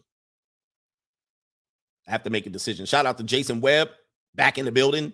Jedi, Jedi said is in the building. Welcome to the big timers. Billy Kid, nostalgic. Thank you, sir. M, uh, MS2, Shinobi. How do you get your clients to kill appetite? Um, I'm not sure. Uh, I, I don't know. I, I think a lot of times we eat for pleasure. And so we overconsume during our meals. So you have to make sure that you don't get to a point where you're hungry. I think we get to a point where we're starving and then we overconsume. So I have a small stomach anyway, so that prevents me from overeating. However, we don't eat well. We eat for pleasure. So what we'll do is, hey, I'm not hungry right now. Well, that's convenient. You still got to eat, fool. And so what people will do is they'll go through their starvation. You know, I'm not arguing against intermittent fasting, but people don't eat breakfast. They don't break their fast after they wake up. Traditionally, we've broken our fast after eight, ten hours of starvation, which we do during sleep. And then, um, and again, I'm not talking about intermittent fasting. What I'm talking about then is then we wait till we're hungry to eat, which is pretty much entitlement, by the way. I mean, that, nothing reeks of entitlement. Well, I'll just wait till I'm hungry. Shit, you lucky to have a meal m- many times. So you eat when you can. So uh, most people eat as a uh, convenience or for taste or for enjoyment, as opposed to saying, I need this fuel to energize me. And they eat strategically. So eat strategically. All right. So yeah, hence the term breakfast, break fast. All right. So shout out to Raul says my contribution to Kaylee's bank fee fund. yeah, the woman that's like, hey, can you send me five extra dollars? Uh Ron Starr just contributing coach. Keep doing what you're doing. Long ass show today, but thank you for the contribution. A man supporting man. I didn't know Arizona doesn't do daylight saving times. I thought something was wrong with my phone. And I think Indianapolis doesn't do in uh, daylight savings time, or they didn't at one point. Those two places were the last holdouts. But now I'm hearing they're going to do away with it. I hear about that all the time once it rolls around. They're going to do away with it altogether because the benefits are not even giving, it doesn't give us benefits anymore because we're not agricultural. Um, and then also, it's a way to control population uh, by having a daylight savings time. You can control crime by having daylight savings time. Meaning, um, if you make people wanting to go to bed early, they're least likely to be up during the winter months breaking into people's houses. so psychologically, you can change the time on people, and by six o'clock, they ass be tired. oh, I'm gonna go to bed instead of go breaking in stuff. And then at six o'clock in the morning, it's broad ass daylight. That's what that's break-in hours. so uh, you know, that's when your house likely to get broken in five o'clock in the morning. But now, uh, five o'clock in the morning is broad daylight in many places. All right, with daylight savings time, so they can control all of that. All right, Mike D, don't never underestimate the fact that you're under control. You think you're in control, you're under control, bro, at all times. And they can control you by just resetting the time on your ass. He says criminals don't sleep. They don't. But they wait till you're in your third realm of sleep to break in your ish. A lot of people still up at one, two in the morning. So they likely to be caught by four o'clock. You in good sleep. Shout out to MPI, a man supporting men. Oh, I got you already. Mike D. A lady in my rotation said that if we were together, our incomes could allow us to buy this and travel to great places. I believe you mean buy things. That's what she wants with, wait, that's what she wants with my money and her money, not me. Finesse attempt in play, give her the buzzer. So that is definitely a finesse move. What she's counting is, and this is a trap. I've already told you that's a trap. She's counting on her income and yours. She's she's getting together. It's going to be equal split, equal partnership. Over time, you're going to be doing more, um, and you're not going to be saving as much. What you'll see is she'll just see extra money in her reserves that she would actually be using for her full rent. Now she's trying to pine for a relationship, and then she will have uh uh less less obligations, less expenses. But she'll start spending those expenses pretty quick. All right, this is not a love, this is not a romance. She's using you as a tool, and she'll start buying uh shit on Amazon left and right. All right, she's gonna start buying shoes and heels with that extra money. Guys, she gonna eat that money up. She gonna be back broke. She gonna pay off her credit cards while you're paying half of her mortgage, and then eventually she gonna start leveraging those credit cards again. All right, so be careful with this one. This is a dumb move. All right, do not fall for that trap, gentlemen. She's gonna see extra money in the bank. She's gonna spend it. The reason why we know this is this is because she's in, already in this situation now. This is why she's trying to move in on your ass. She's already done this. So she gonna bait and switch your ass and watch watch out. Uh, she gonna and then she gonna pull the carpet from up under your rug. She gonna be short on rent. This is the next move. She's gonna be short on rent, and then she's gonna say, then you're gonna say, "Hey, where's your half of the rent?" And then she's gonna start saying, "Well, you know, I mean, you know, aren't you a real man? And I'm giving you sex and blah blah blah blah blah." oh man. Uh, all of this stuff, right? She's gonna feel, feel like she doesn't have to pay her in. Well, uh, my my girlfriends talked, and she said they don't pay any rent on their house. You know, their men cover all the bills. I feel like I should be able to least, yeah. Shout out to Crypto Keeper, Coach Kareem, the creator of St- uh, Staker app, was on Fresh and Fit last night, and he plugged PulseChain, and he said he he is uh, getting Myron in PulseChain is the future money tree.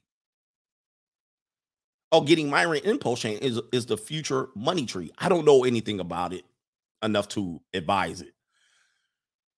So uh, let me do my homework on that, bro. All right, let me do my mo- homework. Greg T Man says, Coach, I'm from Jacksonville, Florida. You're right about here. Mm-hmm. I know about Jacksonville. Actually, I've never been to Jacksonville. I've been to everywhere in Florida but Jacksonville. This just sounds like a good place to this. Shout out to everybody in Jacksonville. All right, Juan Primaris, 3K a month won't cut it, and my side hustle alone uh, does 8K a month. Well, I was one of these guys like you're like me, like. But again, if you're under, let's just say you're under 25, I think that's good. But I think, man, once you start getting over 25, that gonna be tight. I would have to do my budget and be like, shit. But let's just say you never got student loan debt, you never had a girlfriend, a wife. Um, you know, people want to know. The one guy wanted to know he has his expenses are at 1.5k. You know, by the time he brings home his money. So uh some guys are going, I don't see it. I would love to have this discussion. Like, whoa, what? How, how y'all making that happen? We'd have to know where you live, but even then, I think that's actually I think age might have something to do with it. Somebody said you guys are ballers. Um, 8K a month is could be seen as balling. Uh, but but it could be seen as an average salary in your area too, right? An average salary. 8K could be average where you live. And it's all relative because I think 8K could be 5K somewhere else. Like if you live in a major city, 8K sounds good, but um, it would be equivalent to 5K somewhere else, right? Last one, man, and we got to get out of here. Rodrigo da Silva. I see what you mean, coach. Even my own parents try every now and then to make their problems mine and make me spend money on useless ish. Shout out to you. You're in Brazil. Sorry for the voice crack. You said something more, and he said, useless ish, it's tough. So, family is a major, major trap. I want to warn you up front. Your family's going to financially trap you if you have sisters. They're going to be tight on their funds at some particular point. They could come to you as a resource. Be prepared. Your mother and fathers. We know baby boomers and Gen X didn't do well for their finances. Many of them lost their homes in 2008. Many of them have student loan debt still today. They're 55, 60, 70 years old. They still got student loan debt. They went to the University of Phoenix like crazy, thought they were going to get a raise in their bone, their HR job, and they went and got a $60,000 degree. Okay. Many of them are idiots financially. And I'm just going to let you know you're going to be the fall guy more than likely if you if you um if you so much as show any sort of income prowess. Yeah, they refinanced their home six times. I know people that, like I told you, they got million dollar homes, but they're refinanced it six damn times. Okay. Adjustable rate mortgages, interest only. They lost their ass in 2008, couldn't move, couldn't budge. I see it all the time. I'm in the I'm in the I'm a literally in the business of real estate. So I you guys can try to trick me with all of your well renting's better and all of those arguments. I've seen a lot of dumbasses in my life you know, on the real estate end. Okay. You're not talking to somebody that hasn't seen it. I've seen people, homeowners, dumbasses, right? Handcuff themselves with it. And they still in the same spot, stuck right now. They want to sell and they can't. I've seen people with equity and want to sell and they couldn't because they needed a little bit more. Why do you need that little bit more? Oh, they got debt, they got stuff to pay off. I see it all the time. So I'm always warning people of it to consider it. It's not a it's not a it's not a uh it, I'm not advising you not to do it, but what I'm telling you is people do it all the time and they get damn painting themselves into a corner thinking that it was a better decision for them when they should have rented before they bought. But I'm gonna miss out on the peak.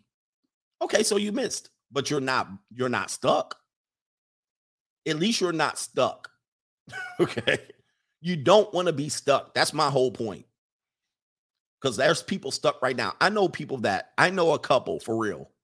They bought a house in the Midwest that house was they bought it for like eighty thousand dollars or something like that. Eighty years couldn't have been more than six figures. They bought this house probably thirty years ago. They're stuck. You know why they're stuck? Because they refinanced it uh, numerous times. They probably paid a thousand dollar down payment. They probably had an X amount of payment, interest only, more whatever some stupid shit was, and they still don't own that home outright. Still and it's a hundred K. We're like, what? I'm telling you, I've seen dumbasses before. So don't I, you know, I'm always just warning you of the dumbass position. And a lot of ham and eggers will do stuff like that. And you're like, you could have paid that off 20 years ago. Guess what? Nope. They didn't. Because they're dumb. They, I mean, they're most people, ham and eggers, NPCs, mouth breathers, knuckle draggers, they're dumb financially. And they will always fall for the trap of all you have to do is. So be careful. Be careful, man. I swear. I'm just telling you stories just to let you know. I'm not telling you not to do something or to do something. I'm telling you to watch out. And refinance it is very popular. Again, when you own a home, you're going to get bombarded by people telling you to refi refi. I was in mortgage business. That's what they do. Cold call. They do the uh, robo calls on you. When you own a home, you better turn your phone off. I'm letting you know for you homeowners, and you homeowners know your mailbox is going to be bombarded. Real estate agents, mortgage brokers, sat- uh, satellite people, uh, landscapers, home uh, uh, maids, uh, what do you call it? Uh, what, what's the other thing? Everybody's gonna blow your phone up nonstop, robocalling your ass. Uh, solar panel people, roofers, subcontractors, all day selling your ass. Home Depot, Best Buy, bugging the shit out of you. So be ready. Uh, dog own dog mobile dog owners, people that car wash, pavers. They're gonna blow your phone up. Newspapers. So be ready for that when you own a home. And what typically happens is people buy just a little bit too much home, in which they then are overextended and they got to do what? Come back and refi. Once you do that once, if you don't do the refi properly, you're screwed. You're going to be stuck in that home for good. You ain't going nowhere.